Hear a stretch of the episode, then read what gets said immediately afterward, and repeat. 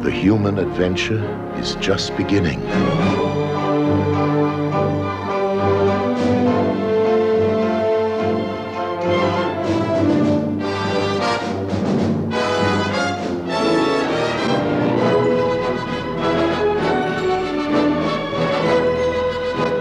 Star Trek, the motion picture, rated G.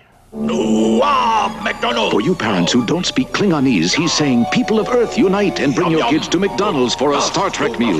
That's a regular hamburger, fries, soft drink, a McDonald and cookie sampler, and a Star Trek prize. Oh, yes, five different boxes based on Star Trek the motion picture. Action scenes, jokes, games. He says, Take it from a father who knows. His kids love him.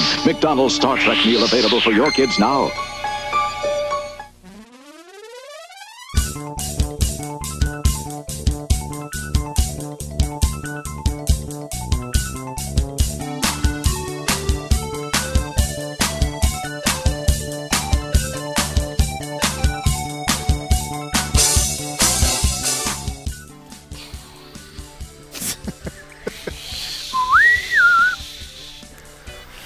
Wow, this is exciting.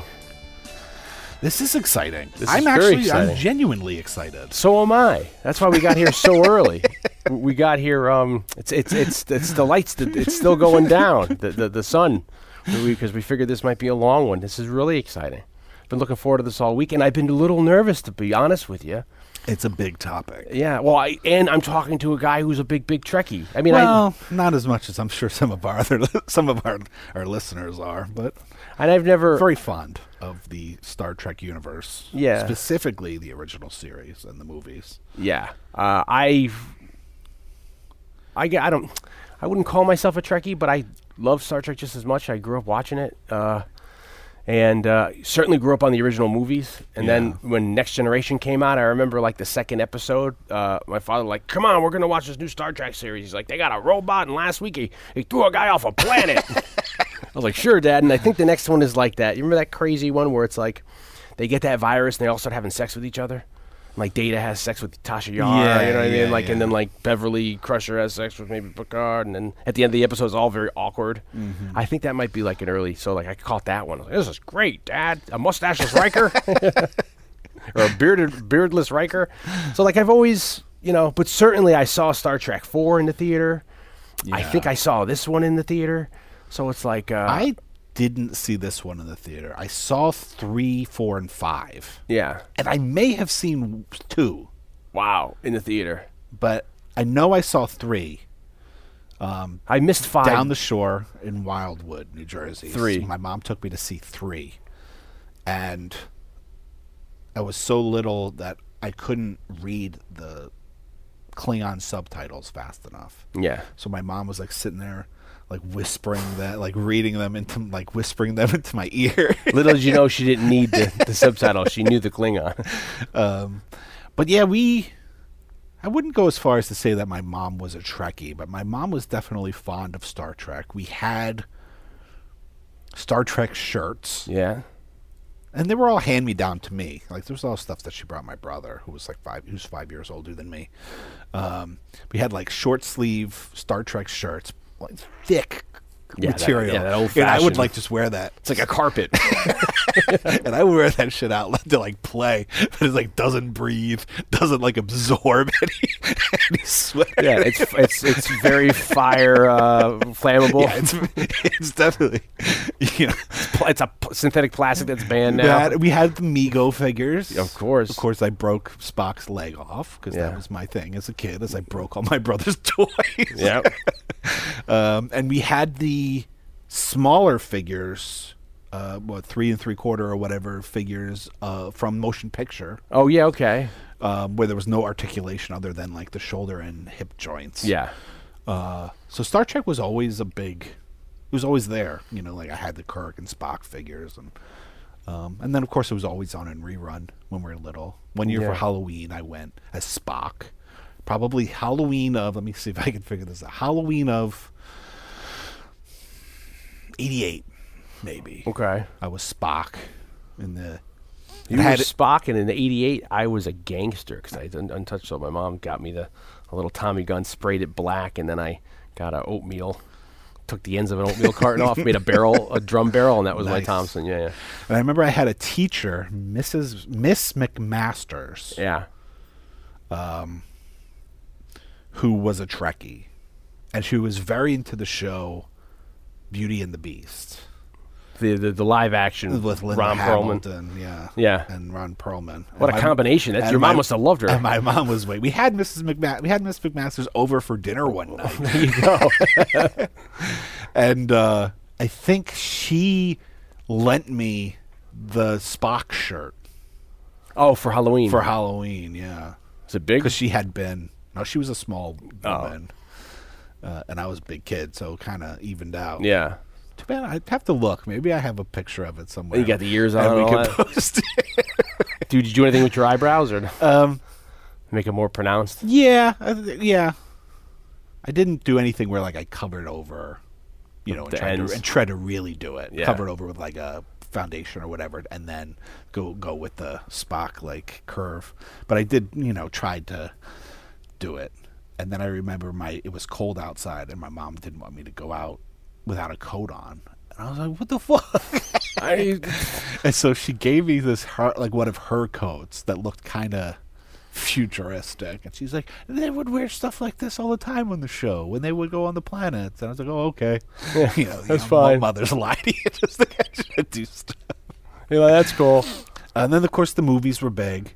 Uh, when my mom got remarried and we moved to Albany, she got a VCR from my aunt for as a wedding present.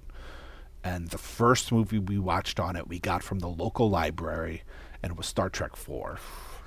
And that was the you know, you saw it in the theater. You said. Yeah, and I Yeah. remember seeing four in the theater. And my dad took me to see five. My dad was into Star, always into Star Trek too. Yeah. uh, also. Um, and then uh, the funny thing was with this one, you know, I said last week I think we said that we had like a a movie that people wouldn't expect us to do. And then after we stopped recording, I said, you know, like every if even if we hinted that we were going to do this movie, people would suspect expect that we would do two Wrath of Khan. Yeah. Because that's like the big iconic one. And then people who don't know are like, that, is that the whale one? no. hey, you know what? Uh, if you guys don't know, welcome to Saturday Night Movie Sleepovers. Uh, I'm Dion Baya, and I'm Jay Blake. and here we are again. Um, but you and I have always had a fondness for this one. I love this one. Um, ever since we, we met in college, it was one of those. We put our swords down and we grabbed each other's forearms. and went, one of those. we always do. We always Brother! because you were the only other person I knew I ever met that li- like had a, an extreme fondness for Six Undiscovered Country as much as I did. Well, I didn't. Growing up, I don't think I had other friends who were Trekkies. Yeah. So what would happen was, I mean, I didn't, I didn't have other friends who were MacGyver fans. People watched it occasionally, or like Quantum Leap people watched, but like the stuff I watched, it was kind of particular. Until you got into cartoons and stuff, Yeah. uh, and then like the movies, and I'm I'm watching old movies. No one's watching that shit, you know. Because I would be the kid that would show people stuff. I bring it over, like you know. So uh, I remember like us getting uh, us seeing four in the theater, and then like uh, what is that? Paramount came out with a uh, v- video box set, which was one through four, I think it was at the Yeah. time, and the the spines all combined to make it look like the Enterprise coming out of space dock. Yeah, yeah, yeah. You know, so that was sweet. You'd always have to have that in the right order, you know, and the thing. And then when five came out, I I saw four in the theater. Uh, five I missed because that was that summer of like Batman, Indiana Jones, and it came out I think between Indiana Jones and Batman, Lethal Weapon two, Honey I Shrunk the Kids. That was a real crazy summer. Yeah, there's yeah. another one that I think that we sometimes bring up that also came out that summer.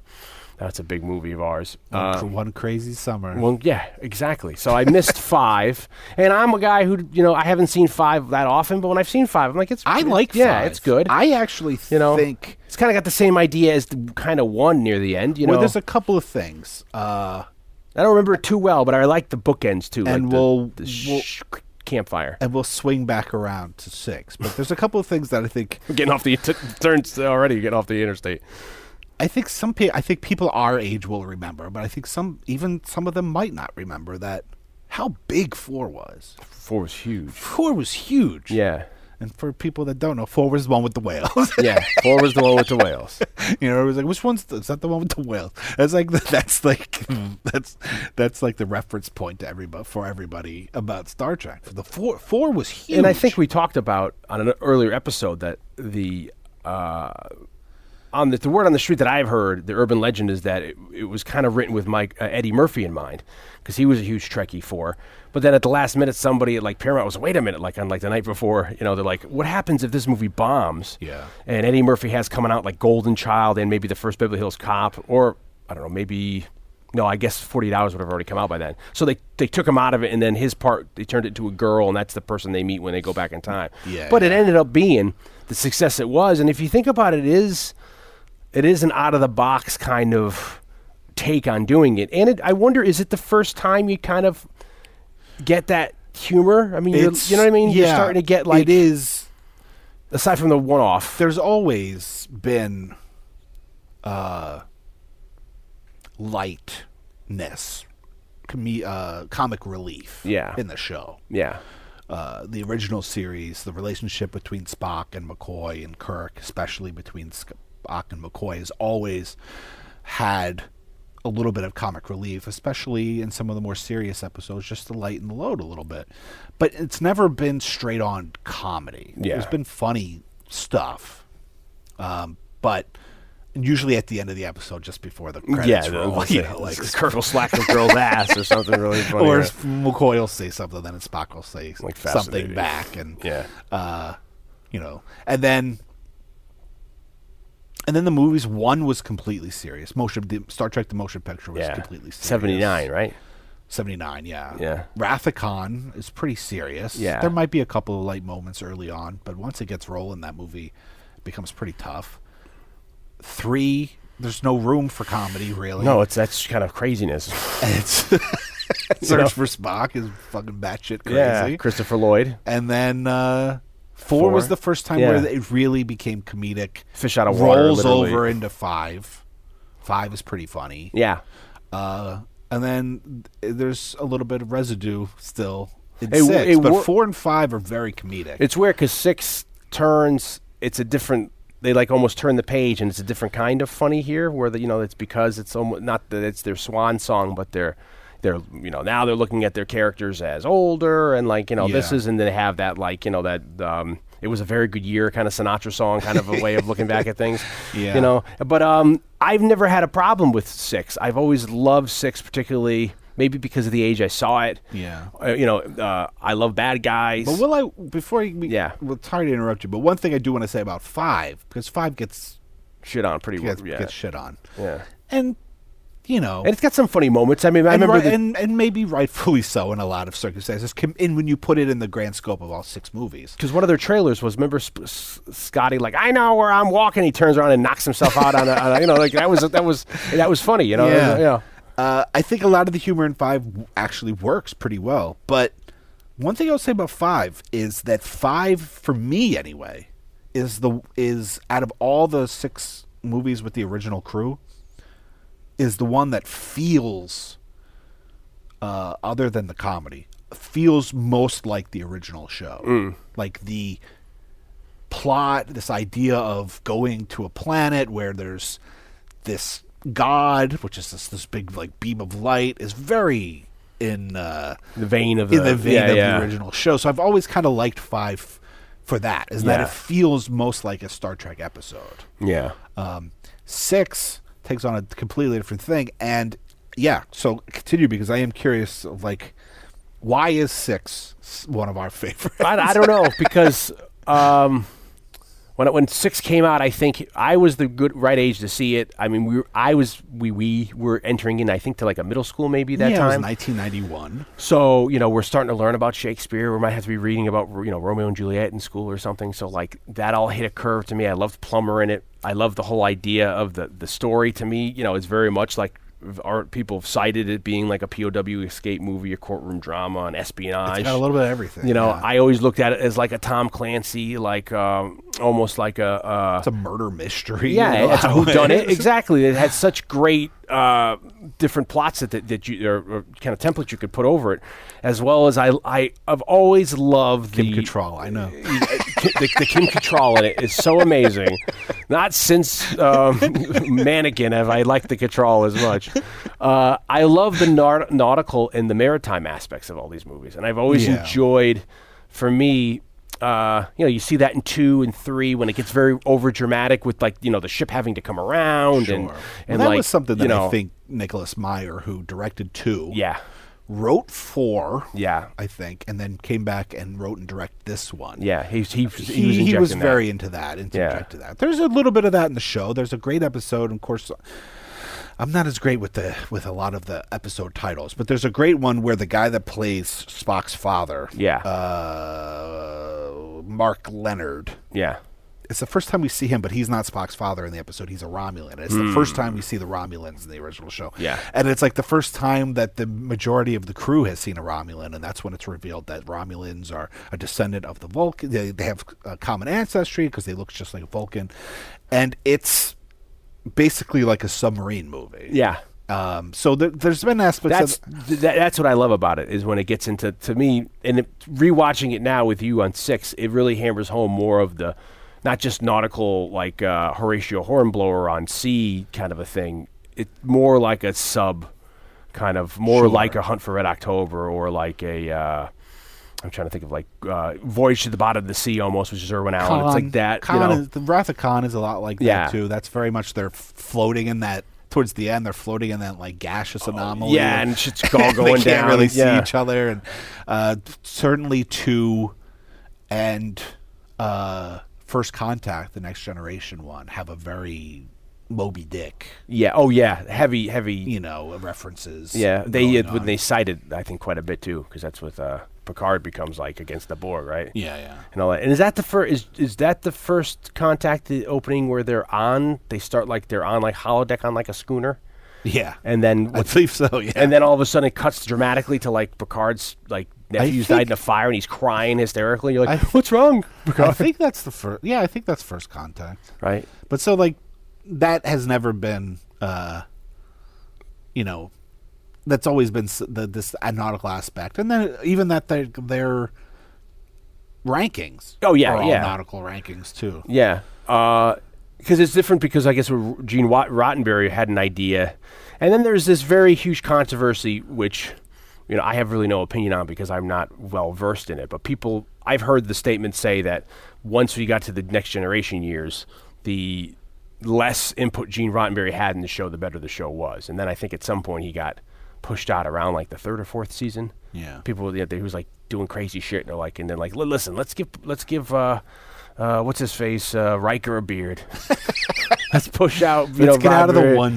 onesies. Yeah, you know, and let's start doing some, but you know, and then, uh, but so with him, he always had an idea of like, which I guess was hence when you get to this movie, the kind of conflict he butted heads with the the producers and the director here uh, because of his outlook of how the show.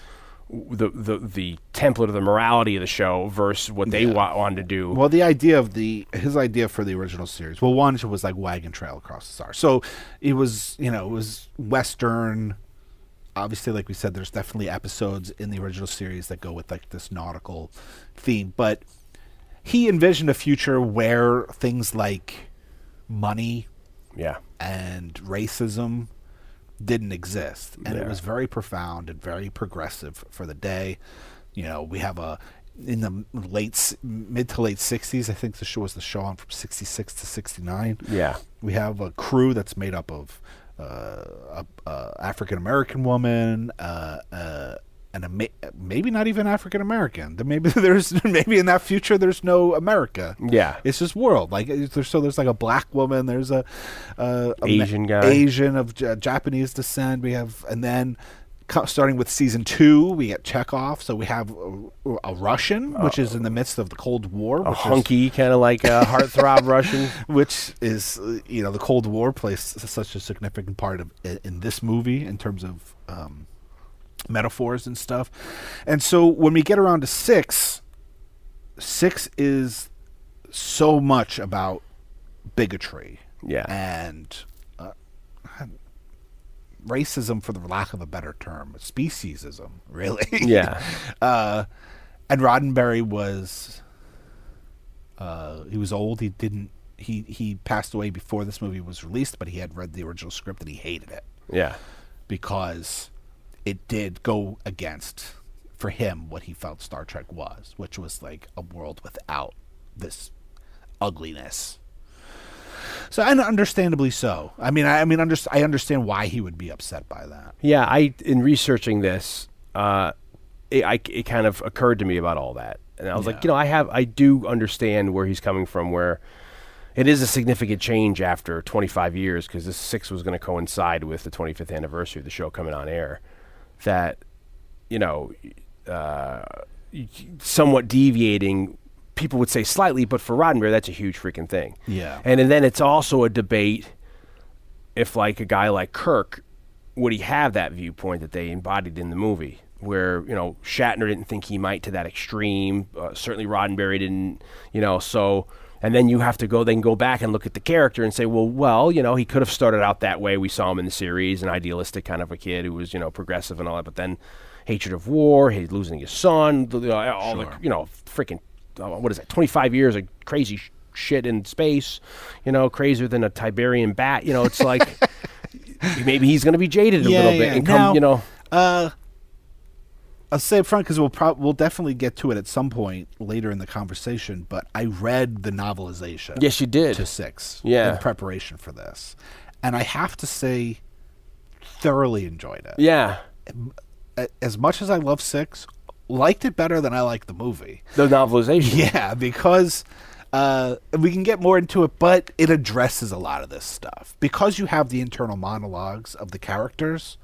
When Spot, when Kirk says like, "Well, let them die," Yeah, you can have a moment of reflection a minute later, being like, his shock of him saying that, yeah.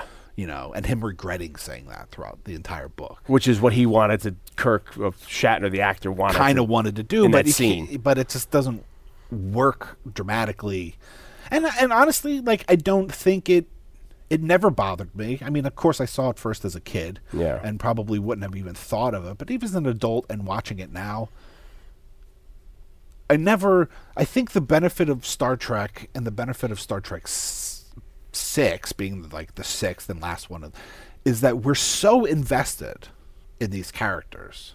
If you're a fan, you know, and not just Yeah. seeing it off the cuff, but as the general audience of Star Trek fans, having lived their entire lives with these characters, uh, like myself, for instance, that when you get to six and he says, "Well, then let them die," it's not like what an asshole. It's you- like you understand. Yeah, you could he's see- been in. eh, They've been in military conflict with these people for seventy years. Yeah. you know, and uh, he has a personal thing, and there's a whole bunch more about that that we'll get to in the in the novelization. And the problem with the novelization is, I mean, I guess in a world like s- with Star Trek, when you have things that are like that's considered canon and this isn't considered canon. I would imagine that in that kind of vein that the novelizations of the bo- of the movies are probably considered canon. But there's all bunch bunch of other stuff in the in the novels in the novelization that isn't in the movie. And it's tough to discuss because you don't know one is it from an earlier draft of the script and so therefore it does kind of make sense and was worth discussing or is it something that the writer uh, who in this case is uh, uh, j.m dillard she, whether she wrote it and it really didn't have anything to do with the movie and how much do we want to discuss something that's not in the movie because it's not really related so it, it's the novelization is always like a, a little bit of a hairy uh, thing in terms of discussing a movie like this They- like you like you and I do, uh, because I you know I don't want to spend too much time on it because, like I said, I don't know how much how relevant it is to the discussion. Well, it's certainly interesting to inform the But there's interesting stuff about it, and so we're just going to tease that. Yeah. because once we get kind of further in the movie, We I'll- start rolling. I'll talk a little bit more about Uh, that. I- and it's also hard because by that time, not only are you writing a novelization, th- you know, since the series stopped in '67, eight. nine, I nine think.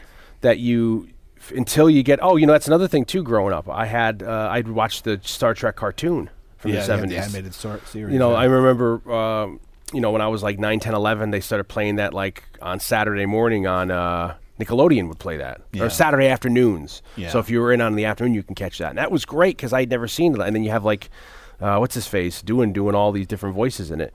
Jimmy doing. Yeah, he's uh, and then uh, so, oh, what the hell? I just I just lost my train of thought. You're talking about the oh, so since after around that time you have so much people like audience or s- fans are looking for content, Yeah. they start doing uh, tons of books. Sure. Yeah. So you have There's- a whole other there's novelizations of the episodes. yeah. Then there's star. What are they called? Star logs, maybe star log. Then they're all numbered. and Sometimes then you have more. pe- You have other writers starting to write. and Yeah. Expanding on the universe and with the characters and stuff. and then you Sure. have Shatner at some point was doing his own uh, novels uh, as well, and you have like this huge, and then Paramount.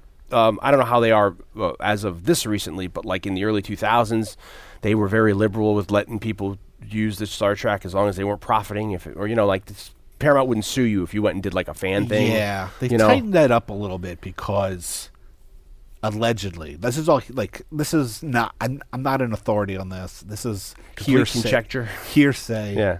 Uh, talking to people who do these fan films, some of them you and I would down when we lived together. Yeah, we 10 watched. years They were ago, good. We would download them and watch them. We built the whole set. and Yada yada yada. yeah, But s- as far as I know, what happened was somebody who was doing them, one of the more popular like series. Some of them were getting old actors from the TV shows. like the, yeah, they made like a sequel to the Doomsday Machine. Uh, yeah. So I don't remember which one it who I don't know who it was, but uh, as far as I know, somebody did a like a Kickstarter account or a fa- a crowdfunding account to raise money to make them and raised like over a million dollars.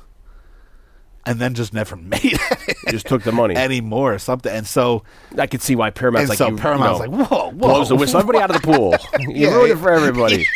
Good the hell? Yeah. So uh, I think because I was talking to somebody. Well, my original point was with the novel is that you have all this content coming out. So when you go try to write the novelization, it's not just writing a novelization for a movie. Then you have to give it to like a team of lawyers because they have to look through it to n- just see if you're you're not inventing shit that isn't right or you're using the yeah. you know it's like this And there is whole other refer- hurdle hurdle. It is referencing a lot of stuff. The novelization for six and it references a lot of things. It's almost like a Game of Thrones. including the original series, Yeah. including an episode from the original series. And there's other stuff that they talk about that very well could just be referencing things from earlier novels and stuff. So Yeah. it does get a little bit hairy. So it, it's uh quite amazing to see that when you have that big of a catalog. I mean, it's it's if you're a fan of it, that's amazing. You can go, you can you can digest it as. I mean, they were doing that with Star Wars too, and you know they had Sure. like the uh, Marvel's comics and in the uh, X Wing or X Fighter. They had a whole series of those, all all different kinds. So it's great when you have that digestible, you know, maybe books for young kids or the photo novels or the or all, all kinds of different, uh, you know. Uh, cassette tapes and stuff. We have the record, you know, the the the, Sure, yeah. the show record, you know, that which is like a you know like a radio show on a record, like a story. What comes with a storybook or whatever. So it's so fun when you have all that. And then for years, this was the only way to get it was almost through the movies. And then when they started the next generation, by the time you hit six, it's like it's almost like oh, you know, do we have the next? Do we use the next generation guys, or you know, because you're hitting to that point where it's like we already have a show on television, yeah. so it's like it's a mixing of the two worlds and. Uh, it was an, it was a very different world back in 1990. What is this? 1992, 91 when this came out. 91, late 91 like december of 91 Yeah, that that you know t- to now. So it's like we. It's also too we we view say William Shatner so differently now than we did then. So it's like. It's almost like does he have his jump to the shark moment in this movie, or you know, Yeah. because he he becomes a he's having a career at that time doing Rescue Nine One One that show. He's then he does what is that um, uh, what's that series he did in the on Sci-Fi Channel, which was a whole other kind of tech wars maybe T E K wars, he, where it was a Shatner created and yeah it was a sh- you know I, don't- I don't think he was in it but yeah he he had some had sort of writ- show that he had- wrote and he had co-written you know. a series of books that i might have become a tv show tech war sounds right to yeah me. and then when you hit that um s- what is the name of that uh and there was another gene roddenberry show which might have been that might have been tech wars i don't know i'm not yeah but so shatner was like you know he was a serious guy and he you know and, and then kind of like when you're getting into the early 2000s and with that like hollywood whatever that movie is Hol- with the with the de niro's in it and maybe oh yeah jim Jo- Eddie Jor- murphy yeah was the- it eddie murphy in that yeah, they kind of like he kind of parodies himself, and you know he had just got off a T.J. Hooker in the '80s here, so it's it's it's interesting where this movie hits and all that, and then with the with the career and where Star Trek is and its legacy that that it you know, and then I don't know how w- you and I used to always joke because this is Nicholas Meyer who did Wrath of Khan that you know we only liked the Nicholas Meyer movies. Or we used to, you know, we like two Yeah, and six yeah. because Two and people six were our are favorites. because people love. It seems to me, in my experience, uh, the casual person who may not watch the show but likes Star Trek will say I like Star Trek. Will say I like four, the whale one. Yeah. Then people who like all the movies, then like you know, or who are pretty legit fan, will say they like two the best. Yeah, And then I, get think the general consensus has come around in recent years, decade. That two the is the past best. decade. That I feel like two has really gotten taken some. the stronghold Yeah. of, of being the popular one. And then I know people who are like diehard uh, Trekkies who like you know they love them all. They love Yeah, one. sure. You know, even t- the, to go as far as thinking that two through, I guess four is one story. Yeah. You know, because it's happening back and they've to back. even released it like on Blu-ray that way. That's awesome. That's awesome. That's almost like them doing like the Godfather saga. You know, like I every- love them. I Yeah. f- I love the first one. Yeah. first one used to play back in the day, kids. Sunday nights on the the major networks, NBC, ABC, and CBS was reserved for movies, Sunday night movie. Yeah. and they would either do a television movie in the '90s. Around this time, late '80s, early '90s, was a lot of uh, like revisiting older TV shows. Like you, like Dion and I did a episode on the trial for the of the Incredible Hulk. So you'd have like there was three Hulk movies. There was a Beyond uh, uh, Six Million Dollar Man, Bionic Woman. Married. Ma- Getting got married. so we get, you get a lot of those. What's the Brady Bunch? They had a wedding movie. There was uh, the, maybe there was a Brady Bunch. There was definitely a Brady Bunch Christmas movie. Maybe that's what I'm thinking of. Uh, there was there were there were also Disney was producing movies that were kind of like reboots, you could kind of say, of like a Shaggy Dog or one of tho- those properties, you know? sure that was revisiting that. Yeah. there was this run of revisiting classic horror stories. So you Yeah. had uh, uh, Doctor Jekyll and Mister Hyde with. Uh, Michael Caine, Caine. yep. You had the, that Jack the Ripper miniseries. which- Michael with Caine, Michael Caine. yep. There was definitely a Phantom of the Opera one. And then you'd get the pilot movies for potential TV shows like Viper. Yeah. uh what is that vampire one that became a show there was a vampire show the original tv movie had rick springfield but the show didn't Mm. uh mike vanderbilt would know the name Let's see what- Mike Vanderbilt, tweet us right now, please. would know I'm talking to the future. would know the name of this tv Yeah. show uh, this tv movie but aside from all that you would get the tel- like a television airing of a studio mo- like feature film But that it, was it's released because in it, theaters. it's so weird because back then TV was so regimented with uh, you had Saturday and Sunday morning cartoons. You had Friday night was TGIF, so you'd have all that comedy programming.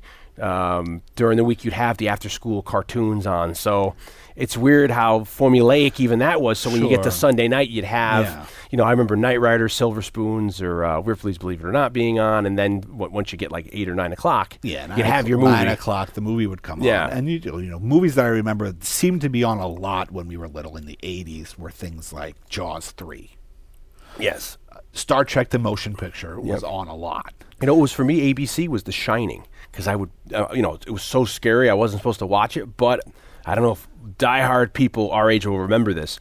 If you had a radio and you go to AM and you go all the way down to the to the bottom dial, like you could listen to CBS. You, you can get oh, I get ABC. Yeah, and up, up in New York, Yeah. and I think maybe in Philadelphia it was I believe it was CBS. You So- could listen to CBS. Yeah, you could tune it in if you just got it right. It's like breaking into a safe. And I remember like at night when my mom was like, "Go to sleep," and I couldn't watch The Shining, but I tuned in, so I heard Scatman Crothers give him the tour. You know, like you know, so it's like, yeah, it's so weird that you have these reoccurring mo- movies that would come on. So I grew up with the motion picture on television, and of Yeah. course for TV, I think they even expanded it on some viewing. Yeah, and that was very controversial at the time because it's Robert Wise, which was a very good idea. We talk about a little about this with in the Disney Black Hole cast, where people talk about like you know you would have thought Disney would have got Robert Wise to do the Black Hole, but instead they got um oh uh, I forget the gentleman's name, uh, and he would have did Star Trek, but you know they got Paramount got that big, and that was I think worked, but it was hard because it's people, you know, I guess there are uh, conflicting views on if it's good, if it's long-winded, the ending is it too too As, much like as 2001. a kid, the motion picture was not exciting. Yeah, that's the exact word I was just thinking of. It's fun. It's you're in it, but it's not. You're not like it's not like Wrath of Khan. Where, As an adult, revisiting yeah, the motion the pic, uh, the motion picture the motion to picture. the motion of picture. uh, Maybe it's from ten years ago or something. Yeah. And I only remembering it from watching it on TV as a kid. Uh, loved it. Yeah. Oh, it's As an great. adult, I loved and, it. and you know what too? It's it is so frightening. and at, at the end when you uh, you know for people who were like our parents age at the time it would have been even a, a, a great spoiler alert so if people haven't seen it kind of like a twist at the end because nasa had only launched voyager 1 in 1977 Yeah. so that was this huge event that, that that this that you know we're doing this interstellar they were just going to launch us the first satellite into orbit it was just going to go and we're going to see how far it can go and then how long and it's still going and we don't know where it's you know but and i remember when i was little like you know first grade they're like i just passed pluto and you're like holy shit you know it's you know what i mean like they're still tracking long it ways yeah away. so like for that just to happen two years before and then the the, the, the end it's it's voyager E is voyager one it's like holy shit it's Yeah, yeah. you know 300 years in the future it's become self-aware Well, and that's the beauty of Star Trek, uh, and more on that later. but but first here's the but f- you know, starts. This is it. Started off talking. I want to. You start this. Com- this part of the conversation started off with me talking about how I would watch the motion picture on TV a lot. Yeah. The reason why I think I love s- one of the reasons why I think I love Six so much. Yeah. Is because we had it taped Mm. off of like the CBS or whatever. I would say it's probably CBS because I think that's where it originally aired Star Trek. Anyway, we had it taped off a TV from a Sunday night with commercials, and so for the longest time, this was the only one I had on VHS, i think it's nbc maybe NBC, Yeah. whatever. Uh, so. CBS is, is the one that airs the new show. Yeah. That's why I got confused. Discovery. but he pitched it to see we can get that later he pitched it to cbs first But uh so I would just watch it a lot. yeah Just- well, that's the benefit just- of having yeah Just sheer out of like I would just throw it on whenever I needed something to watch because it's totally watchable. Yeah, and it's one of these- exciting and it's suspenseful and it's fun and uh, we could talk about the plot structure as we go on, but just like that first 40 minutes, 45 minutes is just so taunt and you're so into it. And uh, I remember when we f- got to film school, you and I, like, uh, you know, we first day, we Blake and I were roommates together, uh, and we were had the same major, very unusual. Where we're living together, we're going to, so we're just okay. We hold hands and go to school every day together, come home together. So I remember us being in Greg's class, which was like our film theory class. Uh, Greg Taylor, our old teacher, and we were in. He had um, well, we were like in that theater kind of a class. It was like one of these like Coral Hall. Yeah. It was called. so it's like one of these kind of things where it looks like almost like a, you see the old surgeries where it's like you know it's it's you could s- you have to walk up to sit down and the, you know and then the lecturer there was stands an at the bottom. organ. There's an organ in the back. like a and big there's pipe organ. yeah, because they would have uh, music recitals in this thing. It's a half circle. So Blake and I would sit up near the back. That year we'd sit up uh, frame right, screen right to the projection room, Which is where the door to the projection room was. So we- so we- had the two seats next to the projection room. which is hilarious because a lot of times when, when we would watch these crazy movies, I would fall asleep. So I feel bad. Then Greg is opening the door, running for our break, and I'm like, you know, whatever. Because But sometimes it in some way it was like the best vantage point because Yeah. you're up like look, You're you're, right there. as close to the projector as you, can, really, be, yeah. And I remember for some reason you and I were bullshitting that day, and you took your wallet out and you had a Star Trek. You know, you were part of the.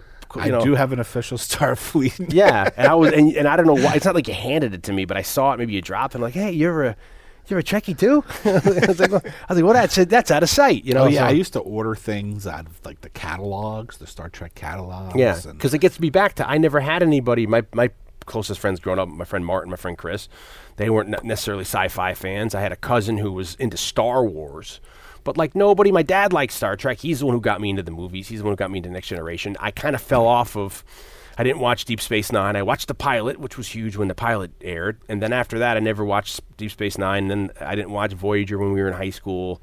So it's like coming to college, I was like, oh, you know, because and then also the other elephant in the room that people may not want to remember is that it was kind of looked at as somewhat dorky. Sure, You know, yeah. or you're a nerd, you know, and that was the butt of a lot of jokes. Not that I cared about that, but it's like, you know, you don't really talk to people Yeah, about back now it- it's completely different. Now. Yeah. like pop like nerd- geek culture It's- it's become something, is it's- the norm. yeah. now, you know, It- the internet changed everything. Yeah. it kind of united us. It made gave us access to things, and we've talked about this with horror and stuff like that. But it kind of uh, now with the Marvel movies and and television programming and the internet, like really now like science fiction and fantasy is mainstream Yeah. which Par and just parcel. wasn't the case. Sure, it made money. You know, it was profitable, uh, but it was, It was like you're a, right. gu- It was like a guilty pleasure. it was f- you know people.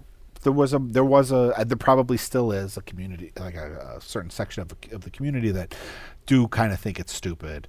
Uh, but I mean, you could even and be then even within the geek things, there was there's always been this weird Star Trek versus Star Wars. Yeah, there was this which I huge- never understood because I loved them both, still love them both. to this yeah, you could really throw down that way, and it, I, you know, it was because you could be, you could have people who like sci-fi movies, like say, you know, uh, ho- sci-fi horror movies or the '50s sci-fi movies or sci-fi products on TV. But then it was to go one step further and put two s- shoes down, and then you're you like Star Trek, Yeah. which is a bigger. It's like almost, and then you further that argument. Then Doctor Who, it's like what the fuck, you know, you know, people, you know, it's like you're really committing to something well, there. in some ways, science fiction culture, in terms of,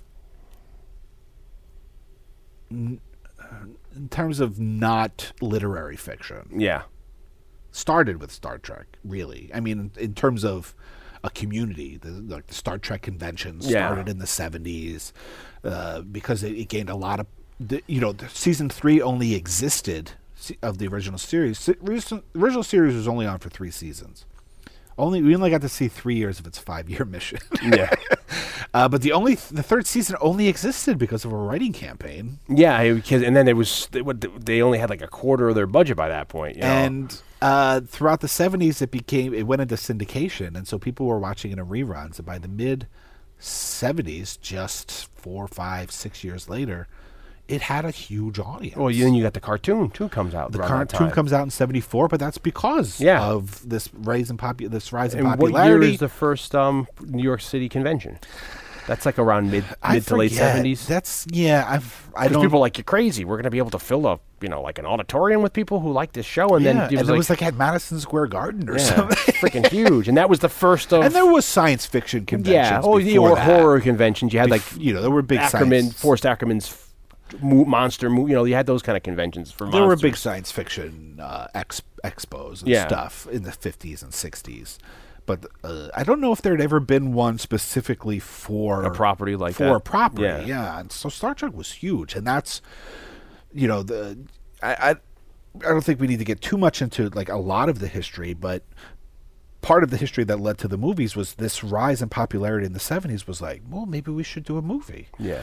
and then that movie eventually didn't work out and then they were like well let's do another tv series yeah. we'll do star trek like the continuing adventures Yeah, of star and trek They, they were calling it Phase Two. phase two originally like the music the, the original movie they were talking about maybe calling it star trek 2 yeah, and then phase two became this idea for a tv show and they shot some test footage, I think. and then even just before, yeah, and then all of a sudden, probably because I'm guessing the success of Star Yeah. Wars, And then all of a sudden, you have Star Wars comes out in '77. You have Space '99 on television. Then '78, Battlestar Galactica comes out. It, that's sued by Star Wars because it's too much. So. Yeah. Black Hole comes out '79, so all of a sudden everybody's going to space. Moonraker, so I think because of probably the success of Star Wars, uh, Paramount was like, turn this into a movie. unbeknownst to like even the people that were working on the show, like you know what, canceled.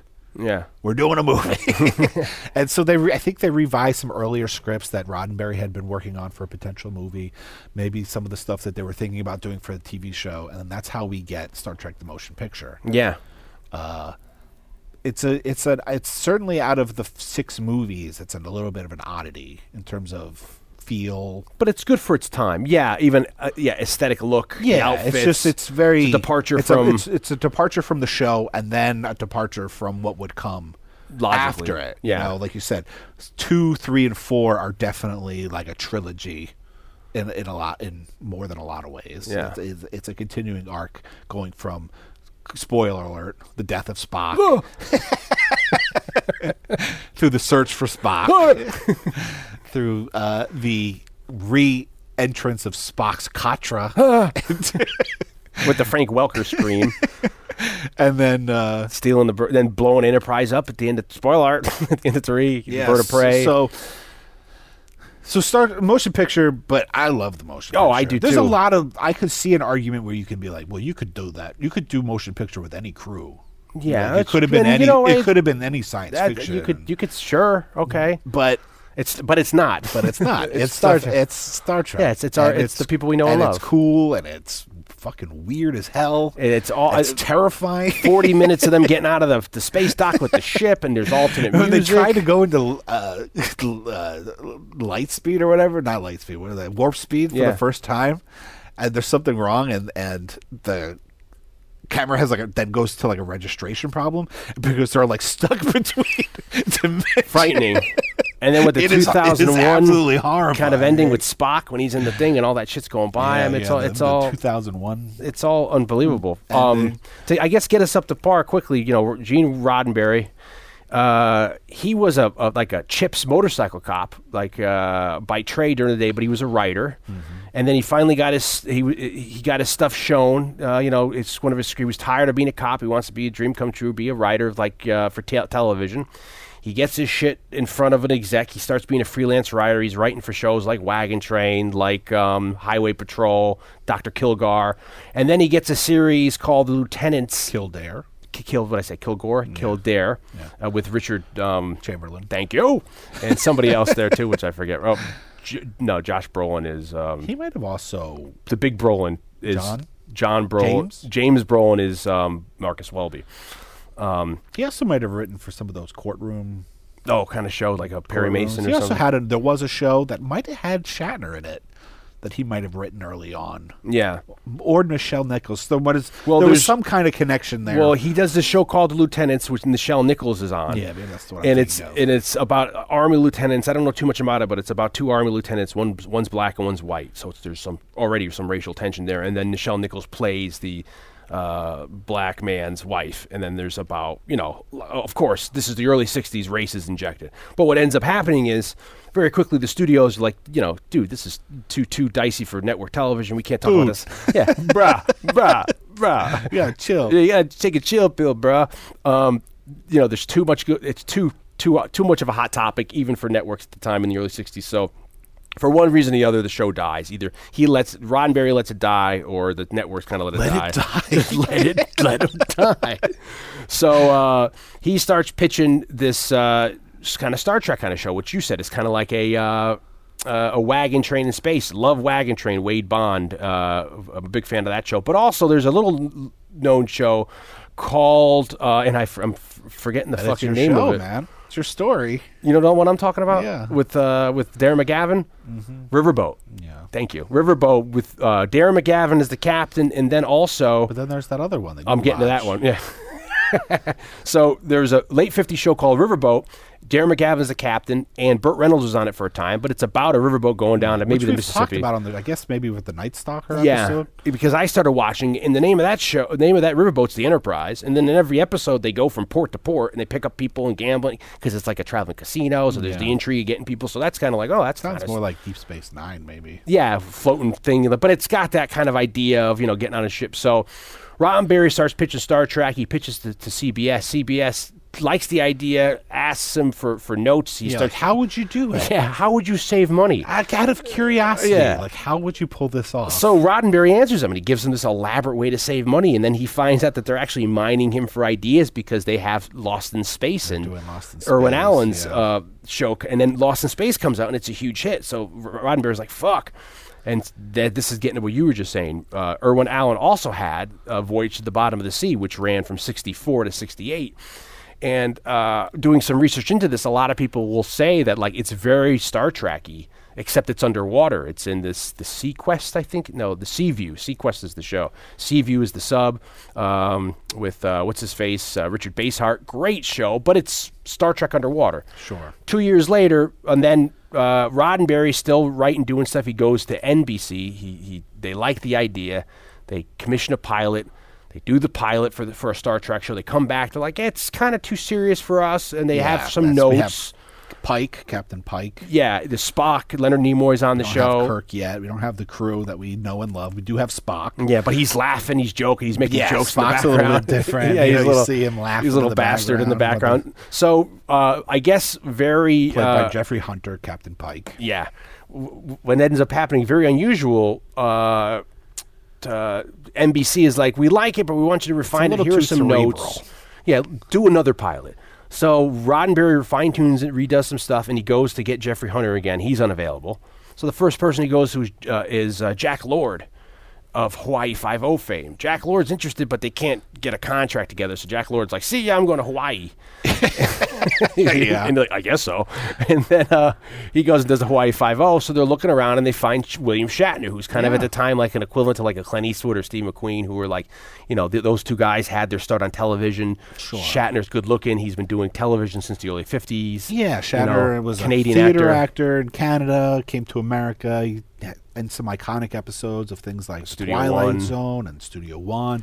Been kicking around. Did uh, what's the great movie with Judgment at Nuremberg. Which plays later Roger on in this. Corman, where he's a bigot in the South? Ugh, there's a great movie. where- People? No. No, it's not the people. Of course, and then he had done uh, Incubus. Incubus, which yeah. was the first movie in Esperanto. Yeah. Maybe the only movie in Esperanto. Yeah. But we digress. You can look that up. Yeah. Uh, so look- Shatner's got a, t- but he's been straight around. He's doing and he's doing good work. He's a solid guy in, in guest spots or and having he's show. you know. handsome as hell. Good- Good leading man for sure. Yeah, re- that's that's why they're saying he's like an Eastwood McQueen. He's very good looking. So they get him, and, and Shatner's interested in the part. So they re they redo the pilot. They shoot Do a another pilot. non- yeah, not redo. They No. do a new pilot. yeah, a new story. very they different. refined it. Very different from the original pilot. and that gives us Star Trek. And then from there, that's when like, you know Shatner. Everybody starts talk coming to the table saying that they're contributing ideas, or Shatner saying like instead of being so dramatic, uh, you know, and then nothing happens. He's like, I want to keep the act, you know. So he had a whole different way of acting and the style. And then very by episode two, Spock is learning how to.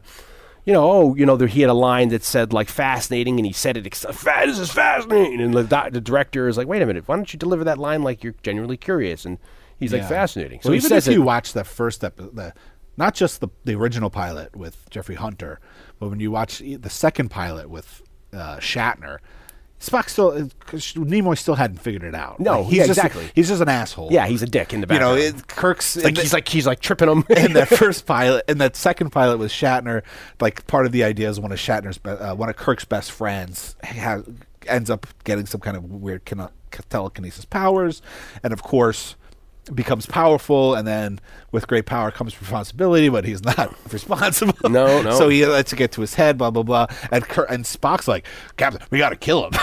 we gotta fucking kill this guy. and it's like it's Sp- it's Kirk's best Worf, friend. you know, it's like whoa, enough Worf.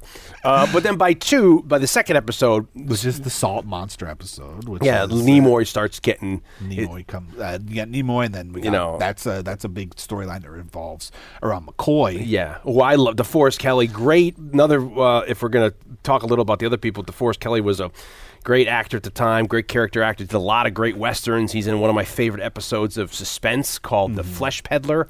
Uh, you can probably, if you Google that, that's a radio show, Suspense. We've talked about that. Suspense. Suspense, brought to you by Autolite or Roma Wine. Um, check that out because it's a very awesome with the twist ending. Really fucked up, actually. Uh, excuse my French. Uh, but so he was a great actor at the time, so they got him. They went for uh, Martin Landau for Spock, uh, and Martin Landau, which is kind of funny. He's like, I don't want to take this part because I, you know, it's an emotionless, whatever. Who wants to play that? Yeah, he's like let let uh, L- L- Lenny Nimoy play it, you know. And Leonard Nimoy at the time he had done Outer Limits. He's in the as Isaac Asimov episode I Robot of Outer Limits. He's done a lot of other stuff here or there. smaller parts. This is a great episode of Twilight Zone that has, uh, Al from Quantum Leap, Dean Stockwell. Dean Stockwell. Yeah. where it was like a I don't know, it was the Korean War. Oh yes, and they flip. and they. f- It's they- probably uh, Korean War where they, they the- yeah. But Nimoy's in that is just one of the people in the platoon. Yeah, it's one of those out of you know where like the Dean Stock was a real dick, and then after like the, the the first credit sequence or the commercial, you come back, he's like swap positions. He's now the enemy, and he's in you know yellow face, and he's like I don't understand, and he's the one who has a memory. And then he has to understand his fault of his ways. That's very good. Uh, Nimoy also was on the show before because he's he remember he had a cameo in Them. Which Yeah. we did last year uh, for Halloween, the the ant horror movie from the fifties. He's got a couple lines in them.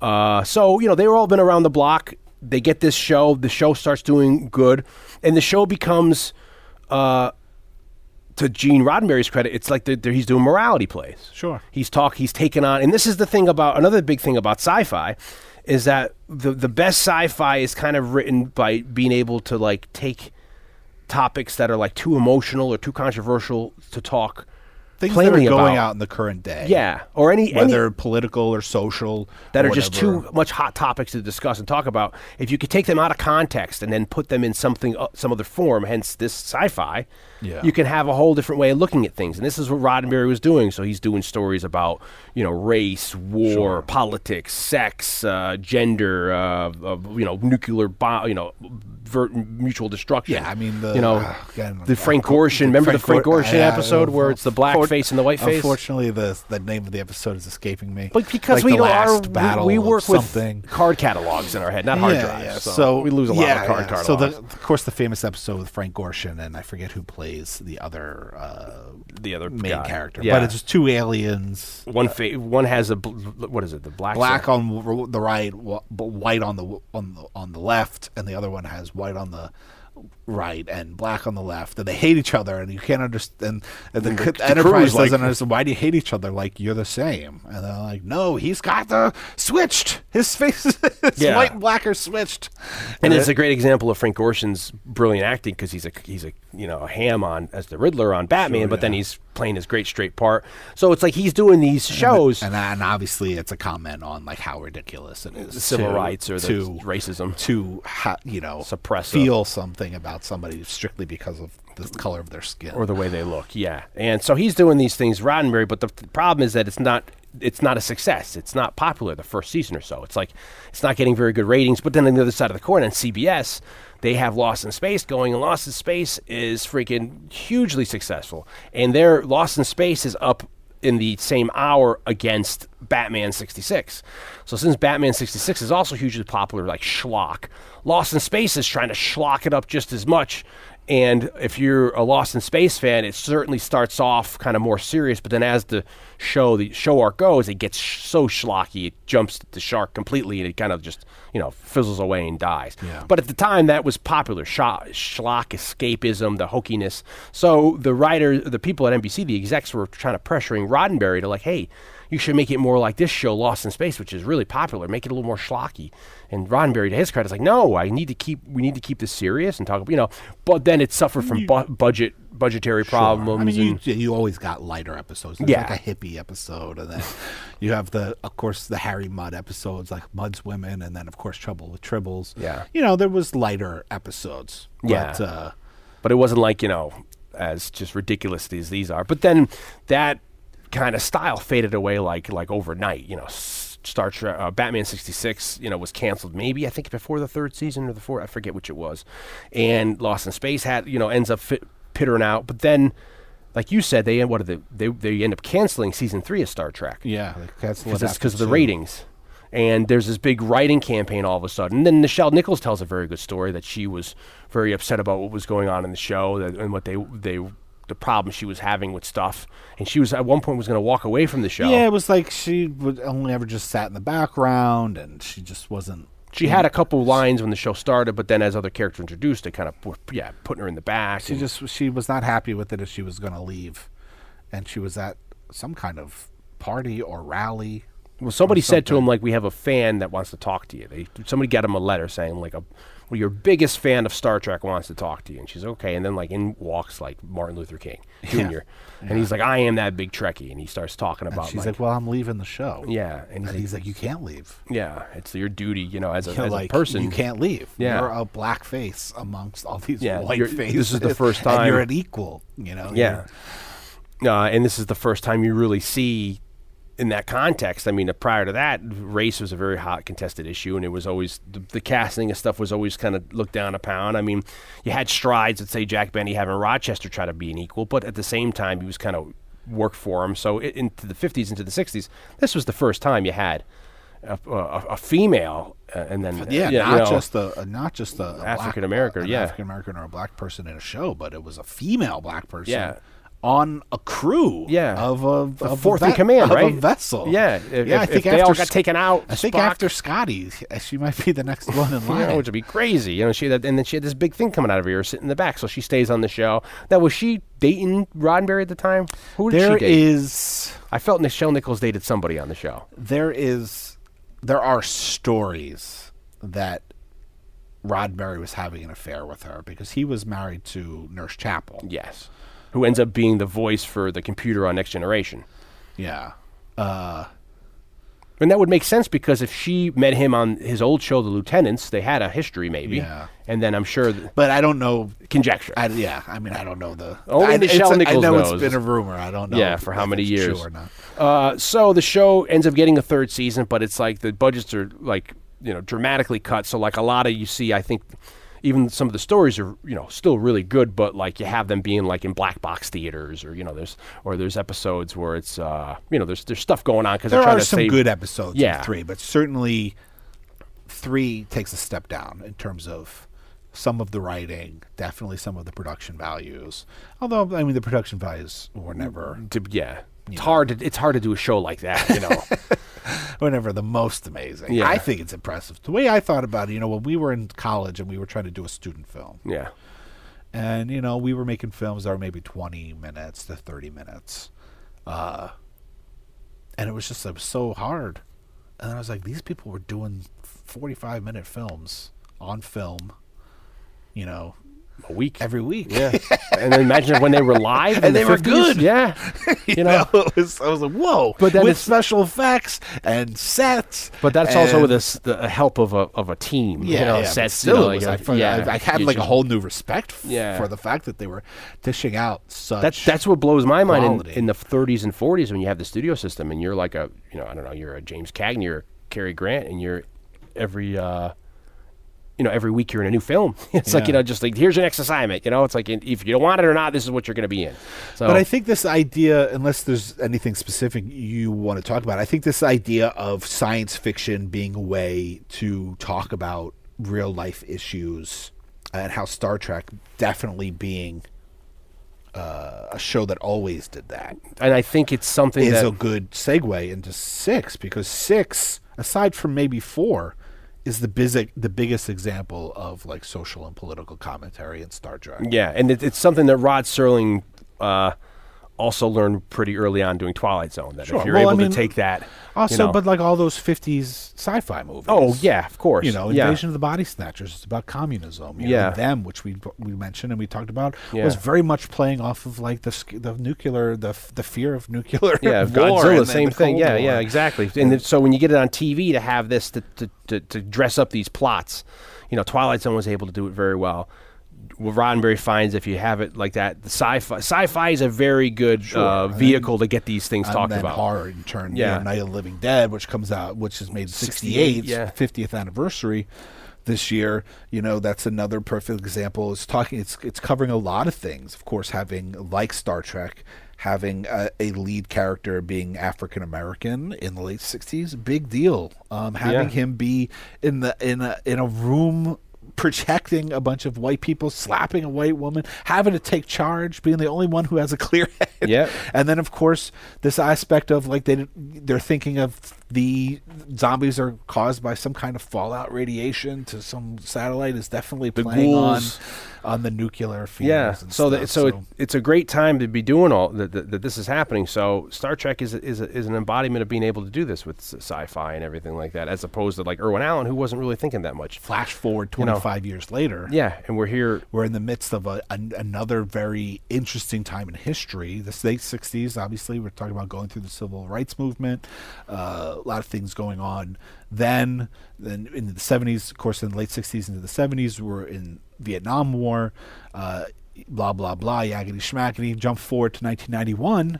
we were in the midst of the like the fall of communism. Yeah. a lot of and then the fall of the cold and the end of the Cold War and stuff. we've we've talked a bit about ah, and I, I see all these episodes or, or, or conversations blend into one but we've we've we've romanced about uh, why stuff was in the 80s was happening why did this come to a head and we have movies like rocky 4 or you know yeah. Red- good versus bad Red Dawn. red, dawn, and all that and i did a little research and one of the big things that happened Red Heat. red heat red death all What these was the- red there's movies. also a movie with Robin Williams, Moscow, Moscow and the Hudson. or Moscow, something? Moscow on the Is that Hudson. the where name he's, of that yeah, he's a movie? Russian immigrant coming to like he New wants York. to defect to, New- Yeah. to to America. Hunt and for New Red York. October.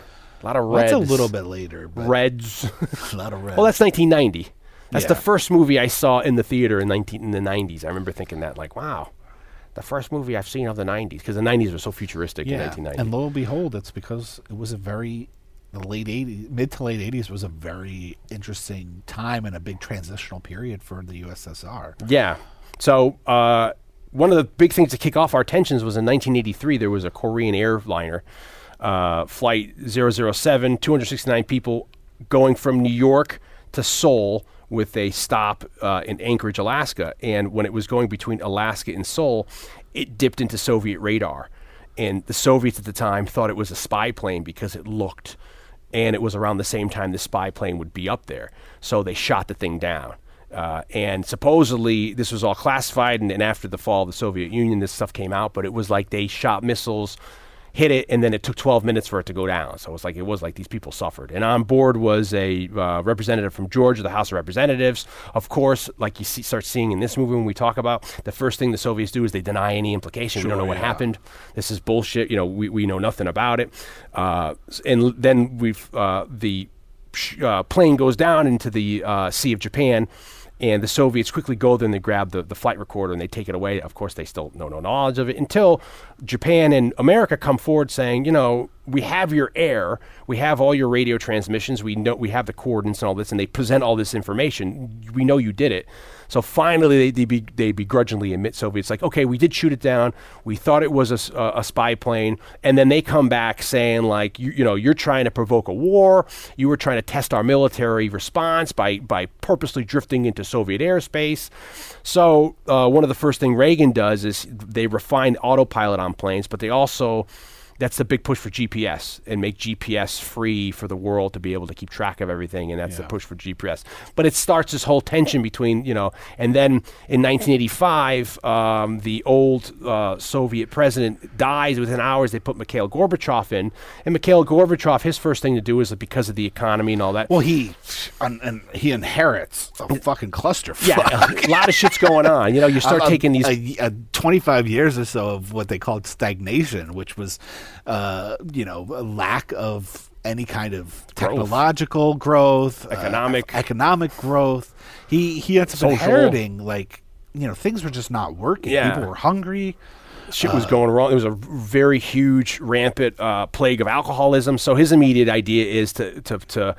Uh, put a couple of his people that part of his party loyalists in charge, and then to satisfy appease the other side, he puts he promotes these people, so it cr- automatically creates this tension between these two factions, and they start butting heads. And then the next thing uh, Gorbachev tries to do really is he tries to combat this alcoholism in the country, so he starts trying to limit and put tariffs on alcohol people because people are dying and all. And then little do we know that that that's a huge part of the USSR economy. So there's so they almost start a recession, and then there's all all these other things with the pressure from America leads to this revolution '89 where we're getting at in Well- the fall of the you know the Soviet Well, Union. even before that, which is I think a big part of this movie, is a big kind of like metaphorical thing that happens in this movie is, is that in, uh, in in April of 1986, you have the Chernobyl disaster. oh yes, yes, and that's another thing where is they're like the- we don't know well, nothing. nothing, you know, surrounding countries were like, Nothing we're to getting a see lot here." of crazy radiation readings Yeah. going on. Is something going on there? No, no, no, no, we're fine. Nothing happened. Nothing happened. And then finally,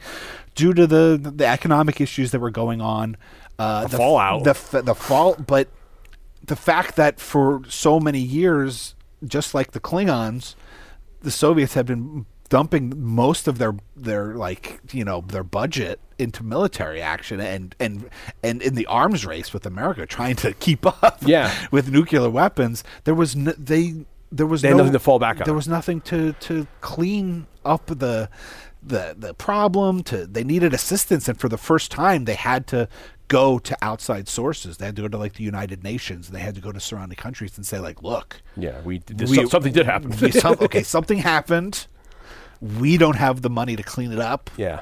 uh, to take care of the people uh, we need help And that was and that huge. was huge and that's what that was one of the things that really uh, uh, that Mikhail Gorbachev had to do and then you know in addition to all the other kinds of th- uh, things that we put in part uh, perestroika and all these other kinds of like reform things to try to uh, raise the economy to try to deal with corruption in government Yeah, You which know, was he- rampant as well. you know when you research it it's like man Mikhail had a lot of things he had a lot on his He was shoulders. You juggling. know, like he was, uh, and, and unfortunately for him, not for the world. Maybe you know, uh, some of the the things they had to put in action or reform led to him being taken out of uh, of pa- power, of power, and, then, Boris Still, Yeltsin was, was and then put Yeltsin goes in, and then eventually Yeah. the the fall of the the United the uh, United in U- United States of S- Social Russia, Socialist Socialist Russia. Russia, the USSR. Uh, and also from the pressure from Reagan in the U.S. to like you know of course, you got the wall. The Berlin Wall comes down. Very polarizing. Uh, in '87, is it? s- maybe yeah and that's- Berlin Wall. that's between oh, the '89, East and West, That uh, comes down in- Germany. in '89, which is another significant thing. Of I like- remember where I, that's one of those things like I remember where I was when Challenger that that disaster I remember when the Berlin Wall Yeah, yeah, that was was huge Yeah, that was '89. I remember there's like a Spider-Man Wolverine crossover comic book yeah that takes place in Berlin. Peter's there. cover Phil- to co- I think to cover the the, Berlin, Wow. the fall of Berlin, Very if I recall topical. correctly, as a as a photojournalist. Yeah. and I think it's Wolverine is out there for some doing some reason. freelance work yeah, I can't remember what it is, but Yeah. it was a big deal. I Yeah, mean, no, it was obviously, it was, huge. huge deal. Yeah, Uh, so I mean, so it was it was there was this idea of uh, all these communist uh, countries. I mean look at China because that was Tiananmen Square was eighty nine as well Yeah. or eighty eight with the with the man going in front of the tank and that was a huge incident where China then it was another one of these people like if you look in the early 2000s they had an outbreak of SARS that they didn't want to tell the world how big it was they tried to control information going out when Tiananmen Square happened there was a lot of protesters who died and they tried to control not let that get out and they're, even now China regulates the internet access all this kind of crap in China that's a whole other subject but it's like these these communistic countries trying to regulate you know what's happening and, and, and access to their people and the knowledge and the, the Yeah. media so it's it's so it kind of built got to a head in the late 80s so then by like uh, 88 you have what is that the it's called the final frontier star trek 5 Yeah, so the voyage home is four the whales Mm-hmm. five is is uh, the final frontier and that doesn't do very well at the box office no, that's uh, you- somehow Shatner has written into his contract because Nimoy had directed Star Trek Three: Search for Spock and Star Trek Four: The Voyage Home. Shatner wanted to direct one. yeah and also they there was a huge thing where they changed uh, special effects companies Yeah, and then there was a to lot some new of jersey company there was a lot of budgetary things. There was a there was a lot of reasons Like cutting corners and why stuff and- five didn't uh, come out as arguably as strong as the other films, but And then also- didn't perform as well. you know where when it came out i remember it coming out between L- indiana jones and the last crusade and uh, batman you know so in the middle of there Got lost in the shuffle. you know i mean i mean it's a big property it should do well but maybe it was up against something else that weekend and then it got killed because i didn't see it until later on and then so since star trek 5 underperforms they're first very skeptical for a star trek 6 if they'll even do a star trek 6 Yeah, yeah. then the idea when they first do a Star Trek Six is the initial idea is let's do like the Academy years. It's like be a prequel, you know, and, Yeah, yeah. and have it be like. Uh, and they even did some concept art, which looks pretty cool uh, for for this. And it's like you know uh, them going to the Academy and Kirk meeting Spock, and Spock's like the first Vulcan to, to at the head of his class to whatever, and he's there and he's outspoken or whatever, and they meet and you know Shatner's a cowboy, but then they're like, no, we want to. The original cast is still here, and we want to do a movie with them. And they're like, oh, that kind of sucks. Okay, so so they, they decide like, no, let's do a movie that center around, centers around the original cast, bringing them back together and all that kind of a thing. So they shelf they get, and I think they even fire the guy who wrote the that first story, that script. But then that script ends up you know, what is that, 20 years later or less, ends up being 15 years later, kind of be like the, the reboot in Yeah. 2009 Star Trek movie.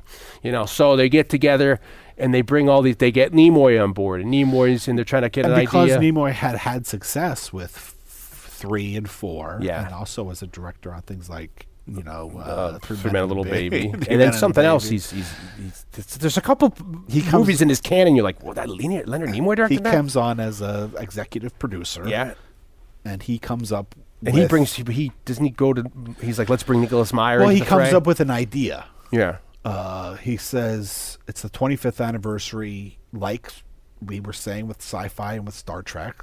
Uh, he comes up with a way to kind of reflect things that are going on, and he goes to Nil- Nicholas Meyer, who he had mentioned had written two, uh, had uh, who had done had directed two, written four.